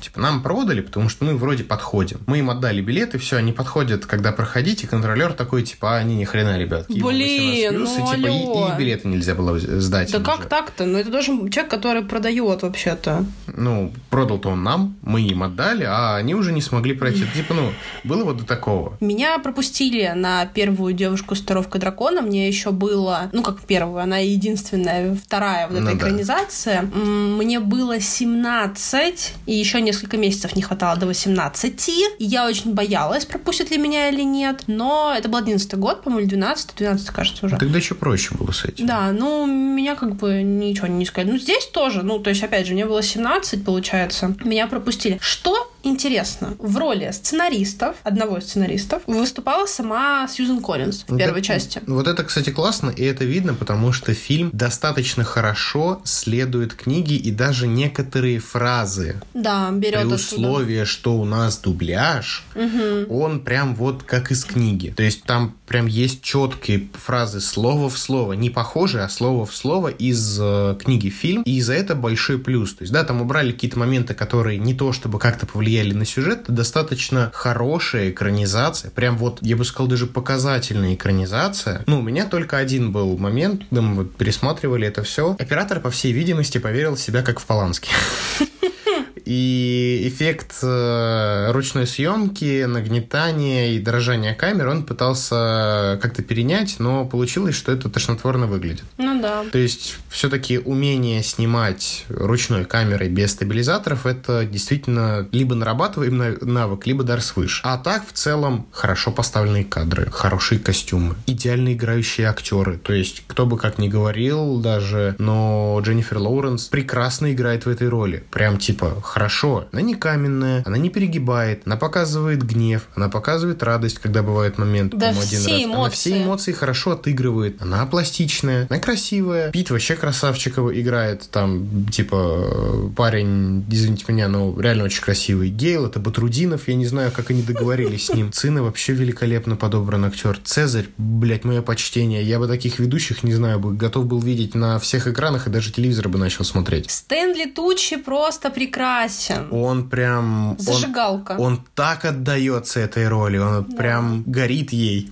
Голодные игры, Гугнина Китнис, горящий Стэнли Туч. Ну, первый фильм прям крутой. А дальше начинаются спорные моменты. На второй фильм, например, я попал в кино, то есть первый я не смотрел в кинотеатре, второй я смотрел в кинотеатре, как раз-таки рассказывал историю, что мы ездили на медкомиссию и на обратном пути домой, типа, пацанами с классом, пойдемте сходим, типа, о. И это был, мне кажется, самый худший поход для всех тех людей, которые пришли туда, потому что... Почему? Ну, нам дали вольную, мы так. пришли в кинотеатр. А тут голодные игры. А у нас как бы, ну, умение шутить по поводу и без, безостановочно. Ой-ой. То есть, когда была, э, серия, была сцена с краником, мы не останавливаясь хохотали, мы просили, чтобы нажали на паузу, чтобы мы проржались. То есть, типа, мы по максимуму... Это не краник! Солнышко, нам было похрену. Это писающее дерево в рот. С это таким выводная же звучащим... трубка. С таким же звучащим звуком. Нас это вообще не волновало. Это выводная трубка для живицы, ну, типа... Вот, и типа мы, мы усывались, горели с каких-то моментов, но, опять же, в такой обстановке не получается проникнуться фильмом, но я попытался, и типа, ну, как бы норм, но почему-то не то. Ну, вторая часть в целом неплоха на самом деле. Там уже Сьюзен Коллинз не была одним из сценаристов. Более того, там сменился режиссер. А это, как мы знаем, всегда сильно влияет на процесс. Там, ну, потом все фильмы снимал э, Фрэнсис Лоуренс. Вот он снимал потом вообще все. Если первый, по-моему, Гэри Росс снимал, то какие-то там были разногласия. Ну, может, он сам не поверил в проект. Я не знаю, он буквально, по-моему, вот после, чуть-чуть после выхода картины в свет, там через пару месяцев, может, он объявил официально, что он не будет работать над продолжением. Может, ему не понравилась работа. Возможно, возможно. Или студия ему творческий контроль полный не давала, или что. Хотя на самом деле, вот смотри, у первого фильма бюджет 78 миллионов, а заработал фильм почти 700. Ну, то есть он окупился, ну, порядка в 9-8, ну нет, не 8, в 4,5 раза. Это прям Это нереально это хорошо. показатели. Для таких затрат такие сборы, так это еще я напоминаю, что 12 год, это прям вообще шикардосина. По-моему, там, возможно, еще темпы не устраивали, с которыми работал э, Росс и Сьюзен Коллинз. Вполне возможно, потому что ты хочешь сделать, да ты вот режиссер, ты же хочешь сделать Хорошо. картину хорошую. Ты Да. понимаешь, что на каких-то процессах нужно уделить больше времени. Какие-то моменты можно ослабить, они не так важны. Какие-то моменты проигнорировать никогда не получится. И они занимают ровно то время, которое должны занимать. А студии нужно вчера, а вы должны были это уже отснять. А где у вас предварительный монтаж? А где у вас какие-то кадры? А вы только находитесь на стадии не хуже, как Джексон, который все еще высаживает травку в Новой Зеландии и делает Хоббитон. Ну Нач- да. Начать работу за полтора года, чтобы потом снять три фильма, которые станут культовыми, не просто культовыми, зададут планку, которую никто не переплюнет. Тогда это еще, может быть, думали. К 2012 году все уже думали о конвейерности. И типа вот, надо быстрее, пока они не выросли, пока они не стали слишком дорогими для нас актерами, пока франшиза горит, надо, надо, надо быстрее, быстрее, быстрее, быстрее, быстрее. Я помню, что «Голодные игры» стали абсолютно ноябрьской историей. Типа каждый ноябрь, ну кроме первого, по-моему, фильма, я знала, что будут очередные «Голодные игры». И вот сейчас то, что баллада выходит в ноябре, Символично. это очень символично на самом деле. Потому что, ну, когда еще? Если начиная со второго фильма, все фильмы выходили э, примерно в середине ноября. Ну, типа, в декабре не поставишь, потому что не тот момент. Э, Да. Фе- Февраль очень неудачный момент, там как бы закрываются многие юридические, ну, финансовые вопросы, не впихивается. Плюс там обычно очень сильно романтику включают, потому что 14 14 февраля, там, ну, 8 марта в меньшей степени. Потом у тебя начинается э, как бы осень, и там начинаются первые такие цветочки, что-нибудь комедийное, веселое, хочется сбросить все эти оковы зимы. Летом у тебя идут блокбастеры, прям блокбастерные блокбастеры. Попкорн. Типа, да, попкорн, э, тачки всякие, э, трансформеры, либо перестрелки, нужно что-то такое, потом небольшое затишье, и у тебя начинается осень, а тут уже как бы ну, к Хэллоуину пора готовиться. Да, полностью согласна. Мне в целом второй фильм, ну, норм, знаешь, то есть это не совсем то же самое, Ну, что и типа- первая часть. Ну, Типа да. Но в целом норм. Была, на мой взгляд, большая ошибка. Разделение третьей части на две картины. Тогда это было популярно. Ну, понимаешь, вот если есть что разделять, да, это одно дело. А второе дело, когда на самом деле третья книга, она не такая уж и большая. В третьей книге там не так уж и много... Нет, не то, что действия, а знаешь, вот каких-то ключевых моментов, да, на которых можно вот поставить. Честно, я даже не перес... Вот мы сейчас не пересматривали. Типа вторую глянули, да, неплохо, а вот на третью, на четвертую, ну какие-то кадры попадались, я говорю, мне вот в ТикТоке попалось, я смотрю, блин, ну такое. Может быть, для чистоты эксперимента надо было это сделать. Может быть, мы с тобой это и все-таки доделаем, этот гештальт закроем. Но, честно говоря, мне бы лучше было бы сходить, интереснее было бы На сходить на балладу, балладу. посмотреть. Да. Я с э, двумя мнениями столкнулась. Сколько людей, столько мне непонятно, но в основном два мнения. Первое. Вот фильмы с Дженнифер Лоуренс — это эталон, это супер, это вообще прям Мгм. пушка-бомба. А баллада — это фигня. Вообще зачем это все было нужно? Второе мнение таково. Вот первые два фильма франшизы с Дженнифер Лоуренс хороши, очень даже неплохи. А последние два фильма, кому и нафига это надо вообще было? Как было сказано в одной из рецензий, народу надоели крики о Пите. А вот новый фильм гораздо более умный, гораздо более мрачный, но подводящий к тому, почему Сноу стал вот таким, почему мы живем в том панеме, который видим к 74-м играм. Вот. Ну, я, наверное, наверное, соглашусь со вторым, хотя я не прочел ни балладу, не посмотрел ее, но по отзывам, по кадрам, по синапсису мне нравится. То есть там есть на что, скажем так, сходить. А финал, ну, такое. Мне не очень. Плюс мне даже больше кажется, что проблема не столько в том, сколько можно кричать про Пита, сколько к тому моменту мы уже устали от всех вот этих подростков, которые живут в угнетенном мире и Спасают должны его.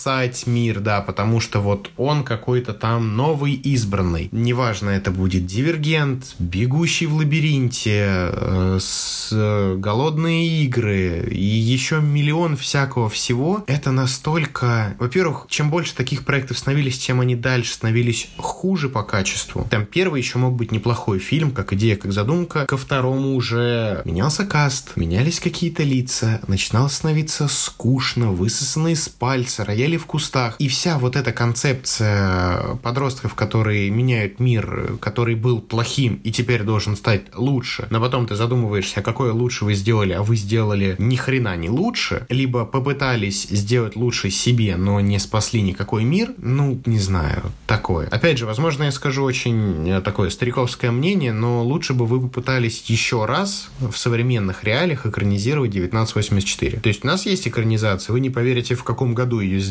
Да, именно в этом. И просто чтобы осовременить какие-то, показать новые моменты, показать то, какой бывает антиутопия, откуда оно вот такое вот массовое пошло. То есть, понятное дело, что не 1984 запустила жанр. Было бы неплохо показать, было бы неплохо сделать. То же самое, как было с В, значит, Вендетта. Вот, ну, вот такие моменты должны подниматься. Не спасение всего мира, не воздвижение на себя этой участи, тем более детям. То есть, ну, сколько ей 16 было, когда она вступила в голодные игры. Да. Она жила в абсолютной изоляции маленького своего дистрикта. Она видела, как не возвращаются другие э, мужчины, тем более она видела, как не вернулся отец, и взрывом разнесло полдома, как мать сошла с ума. Маленькая ее сестренка, которая боится жутко в принципе уже мира, мне кажется. Абсолютная непроглядная тьма абсолютный тоталитарный контроль, хотя и президентское государство. Как бы, ну, это, кстати, вот очень отличительная черта. Я не видел э, президентского абсолютизма, назовем его таким образом. То есть президент избираемая должность, но у него абсолютная власть. А там вообще на самом деле непонятно, он избираемый или неизбираемый, потому что... Ну, не наследуемый. А там хрен пойми вообще каким макаром. Я на самом деле пока не понимаю, кто там кого чего избирает. То есть, ну, понятное дело, что не жители дистрикта. Не жители дистрикта явно. И мне не очень понятно, понятно, как, например, президент Койн, президент 13-го дистрикта, как она дорвалась до власти. Когда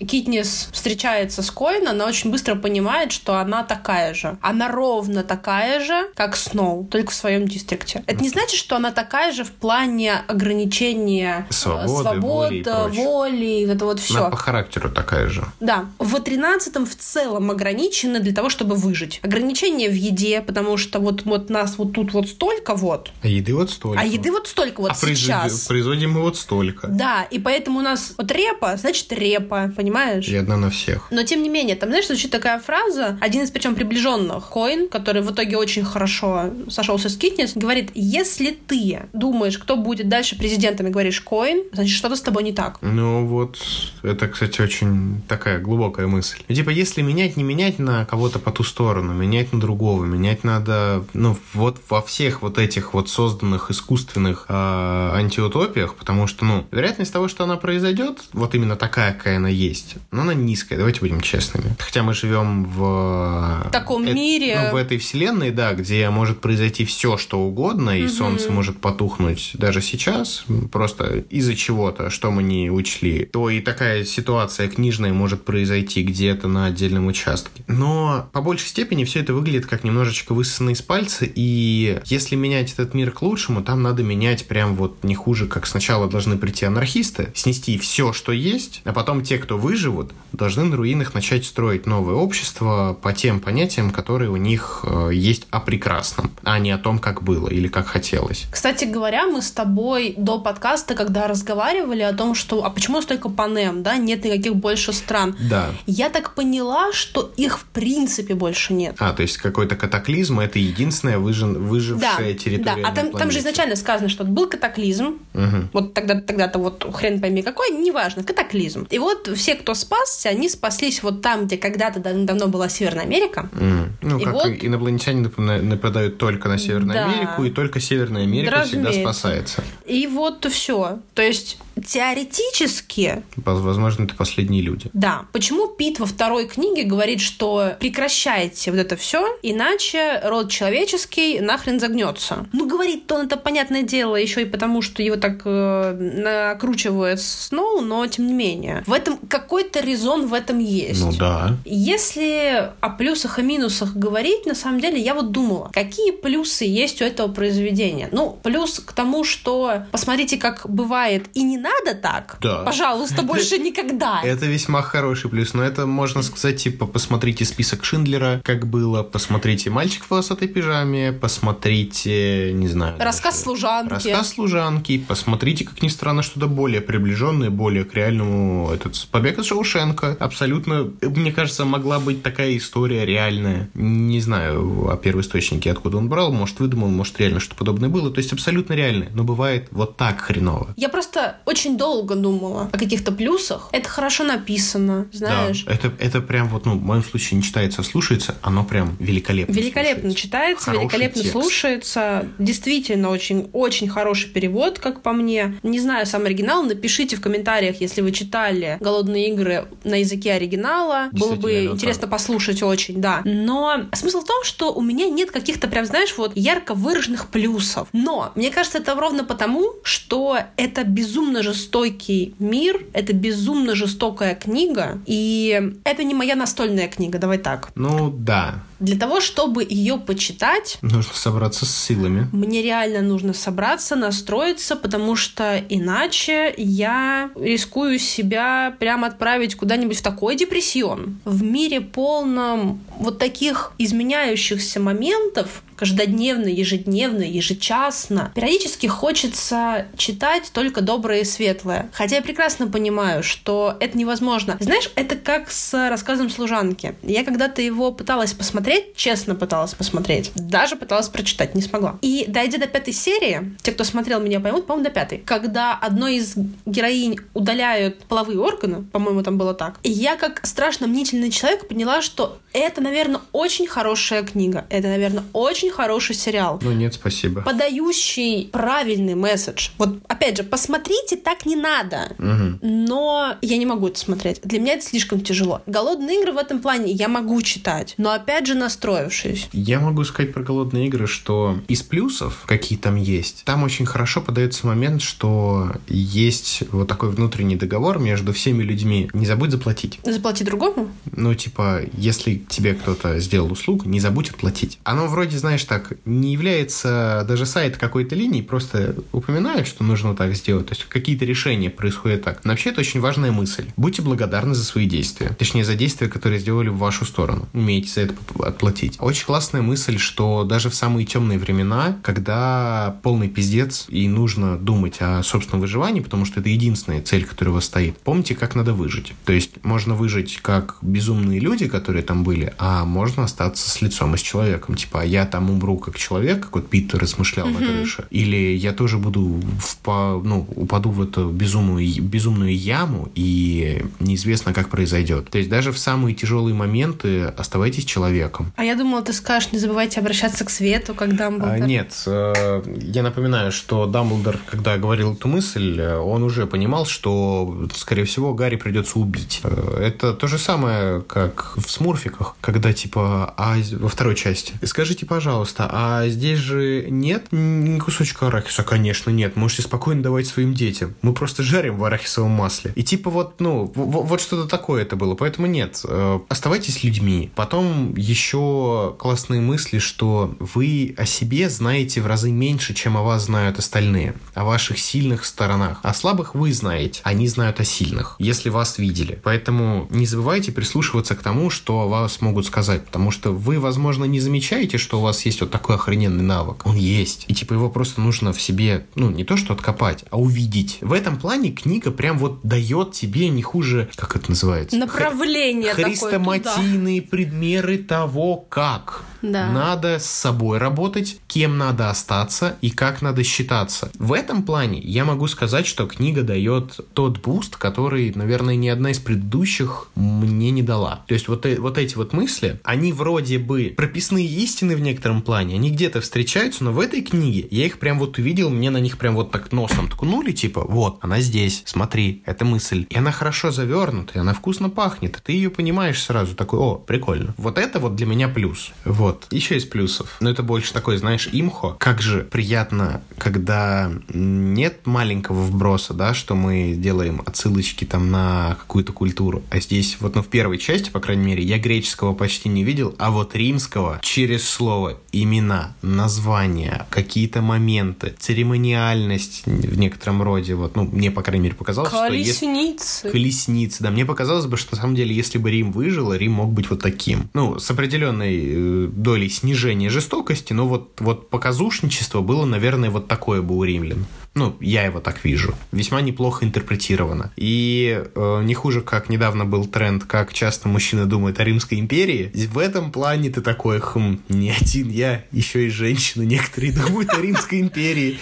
И Сьюзен Коллинз такая, да, я такая. Да, и типа в этом плане, ну, мне понравилось. Но там есть и минусы, как ни странно. И, наверное, первый минус это он больше на всю э, трилогию ссылается. Это, блядь, реально абсолютно высосанный из пальца треугольник любовный. В разы было бы интереснее наблюдать за тем, как борется Хэмич с алкоголем против того, чтобы жить в этом мире. То есть, типа, мир охренеть какой жестокий, но это реальный мир, либо быть полностью забуханным, но не видеть всех тяжестей, которые там есть. Вот это было бы интереснее смотреть. Вот это было бы реально треугольник, который стоящий. Я уже говорила про этот любовный треугольник. Все, что я о нем думаю, по-моему, я уже сказала. Да. А насчет Хэмича, он когда в 13-м оказался, и он прям очень сильно сходил с ума, потому что там бухло запрещено. Бля, ему тяжко Это было. максимально место, где он такой, твою мать. И его сначала, знаешь, там типа держали, по-моему, отдельно вообще, чтобы он в себя сначала пришел. Горячка сошла. Да. А потом только выпустили. Ну, это, это метод, на самом деле, так делают иногда.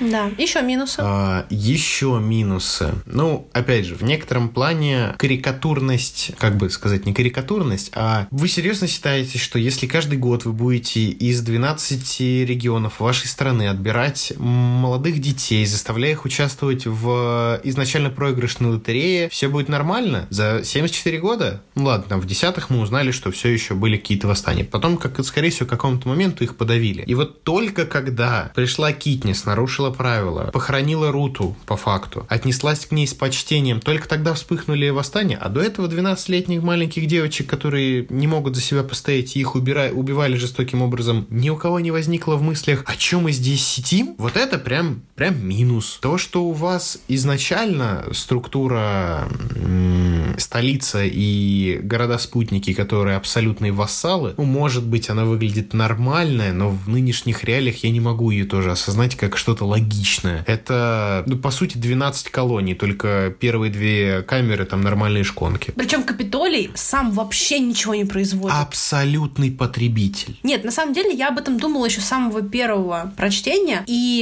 это относится и к предыдущему твоему тезису, Мгм. и вот к потреблению Капитолия. Я не знаю, что тебе ответить и на то, и на другое. Мне вообще, вот я сейчас сижу, думаю, и понимаю, что мне бы хотелось побольше узнать про мироустройство. Да, вот здесь ты прям чувствуешь, что, да, э, понятное дело, что первая книга дает тебе исключительные переживания из головы. Кстати, это один из немногих моментов, где от первого лица и мне даже нормально. То есть там, опять же, очень хорошо это, ну, возможно, женщина, которая мне читала эту книгу, она прям правильно это подавала через голос, поэтому мне не так резало. И да, у тебя в первой книге, то есть ты следишь за тем, как вот ей нужно подумать о том, как бы выжить, и когда это все вроде заканчивается, начинается политота, вот здесь было бы классно вкинуть, как устроен мир, кто за что отвечает, чем славится каждый дистрикт, какие у него регионы, где он располагается на континенте бывшей Северной Америки, что ограждает этот мир, как строится политическая верхушка. Интриги! Интриги, там сто процентов должны быть интриги, потому что, ну, давайте будем честными, мы знаем из верхушки только Кориолана, ну вот, по крайней мере, за за трилогию. Мы не знаем там не хуже министров, помощников, правых рук, люди, которые назначены за то, чтобы угнетать другие дистрикты, чтобы те не бунтовали. Ответственные же должны быть, скорее Нет, почему? всего. Смотри, мы, например, узнаем... Глава полиции, глава военной, все вот этой штуки. Мы, например, во второй книге узнаем нового главу миротворцев, которого посылают в 12-й дистрикт. Мы узнаем, что там, в принципе, и тот-то был не особенно. Угу, теперь будет еще хуже. А теперь еще хуже. Но понимаешь, тот хотя бы был условно свой, и хреновым у него было то, что отчаявшихся девчонок, которые денег не могли наскрести, он зазывал к себе. Ну, не самый благой, но, как говорится... А тот просто убивает. Например, Гейла, который сунулся в дом главе миротворцев, не зная, что там уже другой человек, угу. а тому он продавал индеек. Увидев его с индейкой, новый глава миротворцев его наказывает хлыстом. Жесток. Я бы хотела больше политики, на самом деле. Да, там мы... политики хват... не хватает. Мы видим Плутарха, причем в десятых играх какой-то его родственник играет, возможно, отец или кто-то. Он хм. даже не играет, имеется в виду, что он ментор. Угу. И я бы хотела действительно больше вот этих моментов. Плутарх новый глава распорядителей. Он новый главный распорядитель в 75-х игр. Но он уже как бы вообще-то настроен на то, чтобы того, того, это, того, этого. Вот. И он, кстати, тот самый, который в пунш упал во время первой части, когда Китнис выстрелила в яблочко. А, неплохо. Да, то есть, в принципе, мы видим его с первой части, вот она его более Но этого раскрывшаяся роль. мало. Да, этого очень мало, и мне хотелось бы больше. Финик, например, обличая Капитолий в агит-роликах, он рассказывал секреты. Во второй части стало понятно, что он, или в третьей, не помню, ну, короче, он стал любимцем вот публики, и он рассказывает о том, что, во-первых, среди трибутов была проституция. Mm. Ну, понятное дело, не по доброй воле. А, ну, тут, тут понимаю. То есть Сноу их продавал богатым капиталийцам. И больше всех он продавал Финика. Он очень красивый, он молоденький был, ему было лет 14, когда он выиграл, а люди делились с ним, но он же раб, по сути. Ну да. Они делились с ним секретами. И вот, э, стоя перед камерами, Финик выбалтывает все секреты. Неплохо, неплохо. И народ, который стоит, мягко говоря, пребывает в шоке. Особенно те, которые были капиталийцами до того, того как перейти в 13 они знают, о ком он говорит, и, и там прям куча-куча.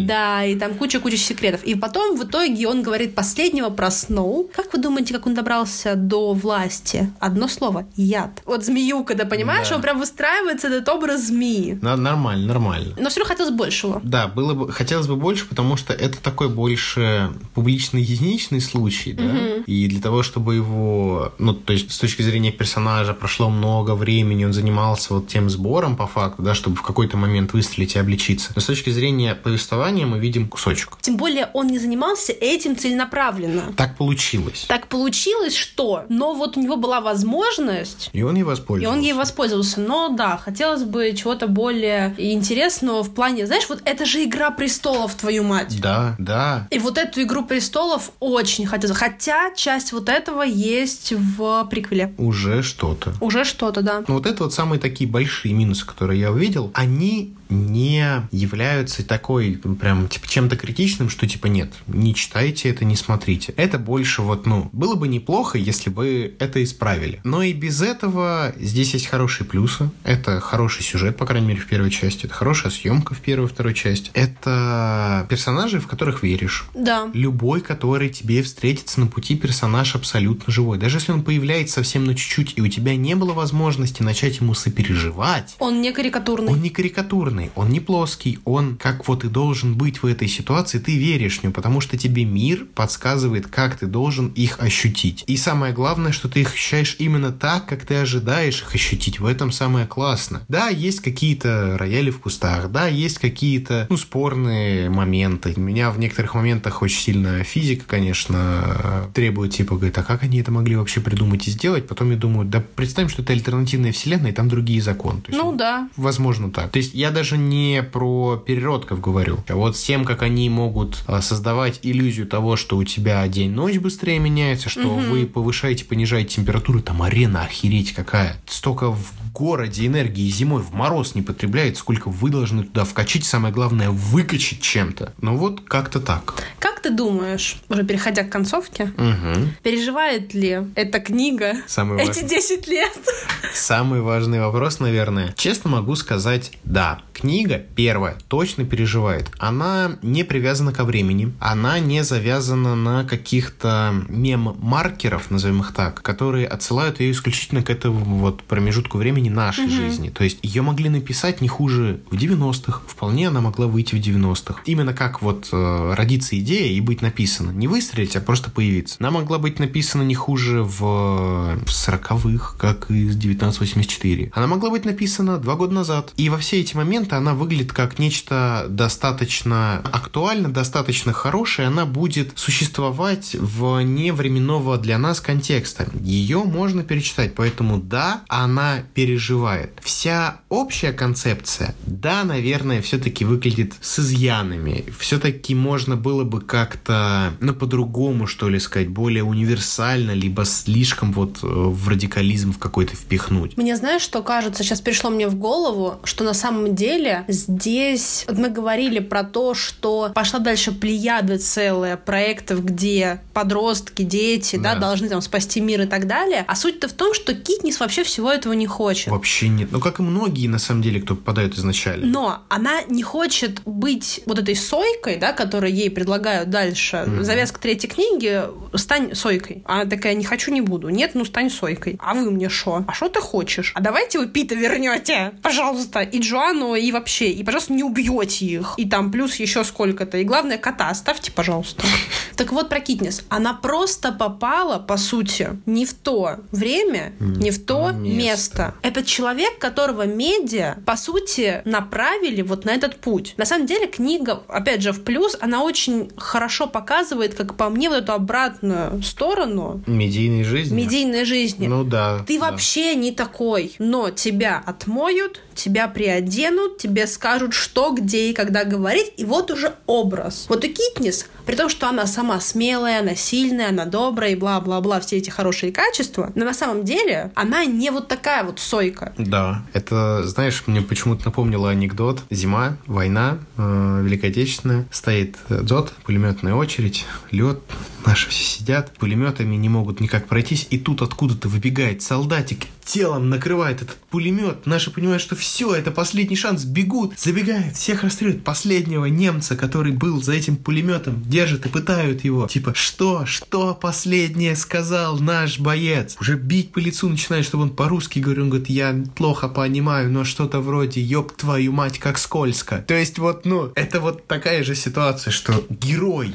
бросился. Да. Ёб твою мать, как скользко. Вот то же самое, по сути, показывает первая книга, что ты вообще не такой. Тебе бы пойти в лес куропатку подстрелить. Да не только первая, понимаешь, там дальше, во второй книге, когда вот этот тур победителей, Мгм. это ж во всем цвете раскрывается. Китнис, ну заради бога, ну пожалуйста, ну, ну постой, ну давай, давай там, по- постойте. Я помню из второй части только этот э, блевотное зелье не хуже, когда нужно было этот сблевывать Да, то, что наело, чтобы да, есть да, дальше. да. Типа там голодают просто Да. Тысячами люди, а вы здесь дорогие, абсолютно охренеть какие затратные вещи, этого выблевать. Короче, мне кажется, что эта книга, она, хотя и породила череду вот этих вот Ну да, подражательств, и Дивергент, и Бегущий в лабиринте, как книги, по-моему, да, они, возможно, вышли позже, но тем не менее. И как фильмы тоже. Это же и книги, понимаешь? Это же тоже вот э, что-то, что имеет абсолютно первоисточник. Первоисточник. Но эта книга выгодно отличается Да, да, качественно. от них. И качественно отличается, и хотя бы тем, что у Китнес... Понимаешь, вот Дивергенте, эта девочка, она дивергент. Типа она там аватар такой, Да. знаешь. он- у нее есть немножко оттуда, немножко отсюда. Она вот это вот все. Там же типа там сколько-то каст. Окей. Четыре, по-моему. Допустим. Я пыталась это смотреть, не получилось. У, по-моему, Томаса, что ли, По-моему, да. если его так зовут, поправьте меня, пожалуйста, в комментариях. Я еще не читала э, «Бегущего в лабиринте». Смотрела я очень давно. По-моему, у него есть то ли воспоминания свои какие-то. Как какое-то у него там, да, Отличие, короче, отличие было, от других да. Пацанов, а потом вообще девочка. Ну, как бы тут понятное отличие. Китнис, да, она умеет стрелять, она там вся такая крутая и бла-бла-бла, в лес ходит, не боится. Но на самом деле-то... Это вынужденные действия были в ее жизни, Абсолютно. чтобы выжить. То есть, ну, как бы вот таким вот образом. Ничего прям сверхъестественного, супер невероятного, Да? чтобы ее отличало от... В принципе, нет. Она просто попала вот в эту... э, Клаку. Клаку, вот в эту телемашину, которая показала ее вот такой, она стала, да, она сама по себе добрая, и это стало еще больше частью ее имиджа, и она стала символом сопротивления. Переживает ли книга время, которое вышло спустя то, как она вышла? По мне так да. Да, я думаю. да. Можно ли ее читать сейчас? Да. Да. Но если вы уж очень сильно устали от вот подобных подражательств, то, наверное, можно попробовать. Если вы не читали «Голодные игры» или хотите освежить, посмотреть на это с другой стороны, вот со стороны того, как это можно сделать. Мгм. Что касается фильмов, то, ну, первые два очень неплохие, последние два, возможно, мы посмотрим, но «Смерть Прим» я никому никогда не прощу. Сьюзен Коллинз, вот еще один минус тебе. Ты убила Прим. Они Я, убили Кенни. я, может быть, понимаю, зачем это сделано, но я не прощу смерти Прим. На этой веселой или не очень ноте Мы поднимем три пальца, сделаем из мизинца и большого кольцо, приложим к губам, и пусть удача всегда сопутствует вам. Спасибо большое, дорогие слушатели, что дослушали нас до конца. Мы знаем, что вас не очень много тех, кто выдерживает наши пространные разговоры, но мы Мы ценим. Очень ценим вас, да, за то, что вы нас слушаете. Обязательно пишите нам. В нашем канале обязательно ставьте нам лайки, звездочки, что угодно. Делитесь нашим подкастом своими друзьями. Кому-то это будет вполне возможно очень интересно, и было бы неплохо, если вы это сделаете. Пишите ваше мнение о голодных играх у нас в канале. Пишите, как вам сегодняшний эпизод. Дайте нам какую-нибудь обратную связь. Мы это любим. Очень. Спасибо вам огромное, что вы есть. Пока-пока. Пока-пока. Читайте хорошие книги.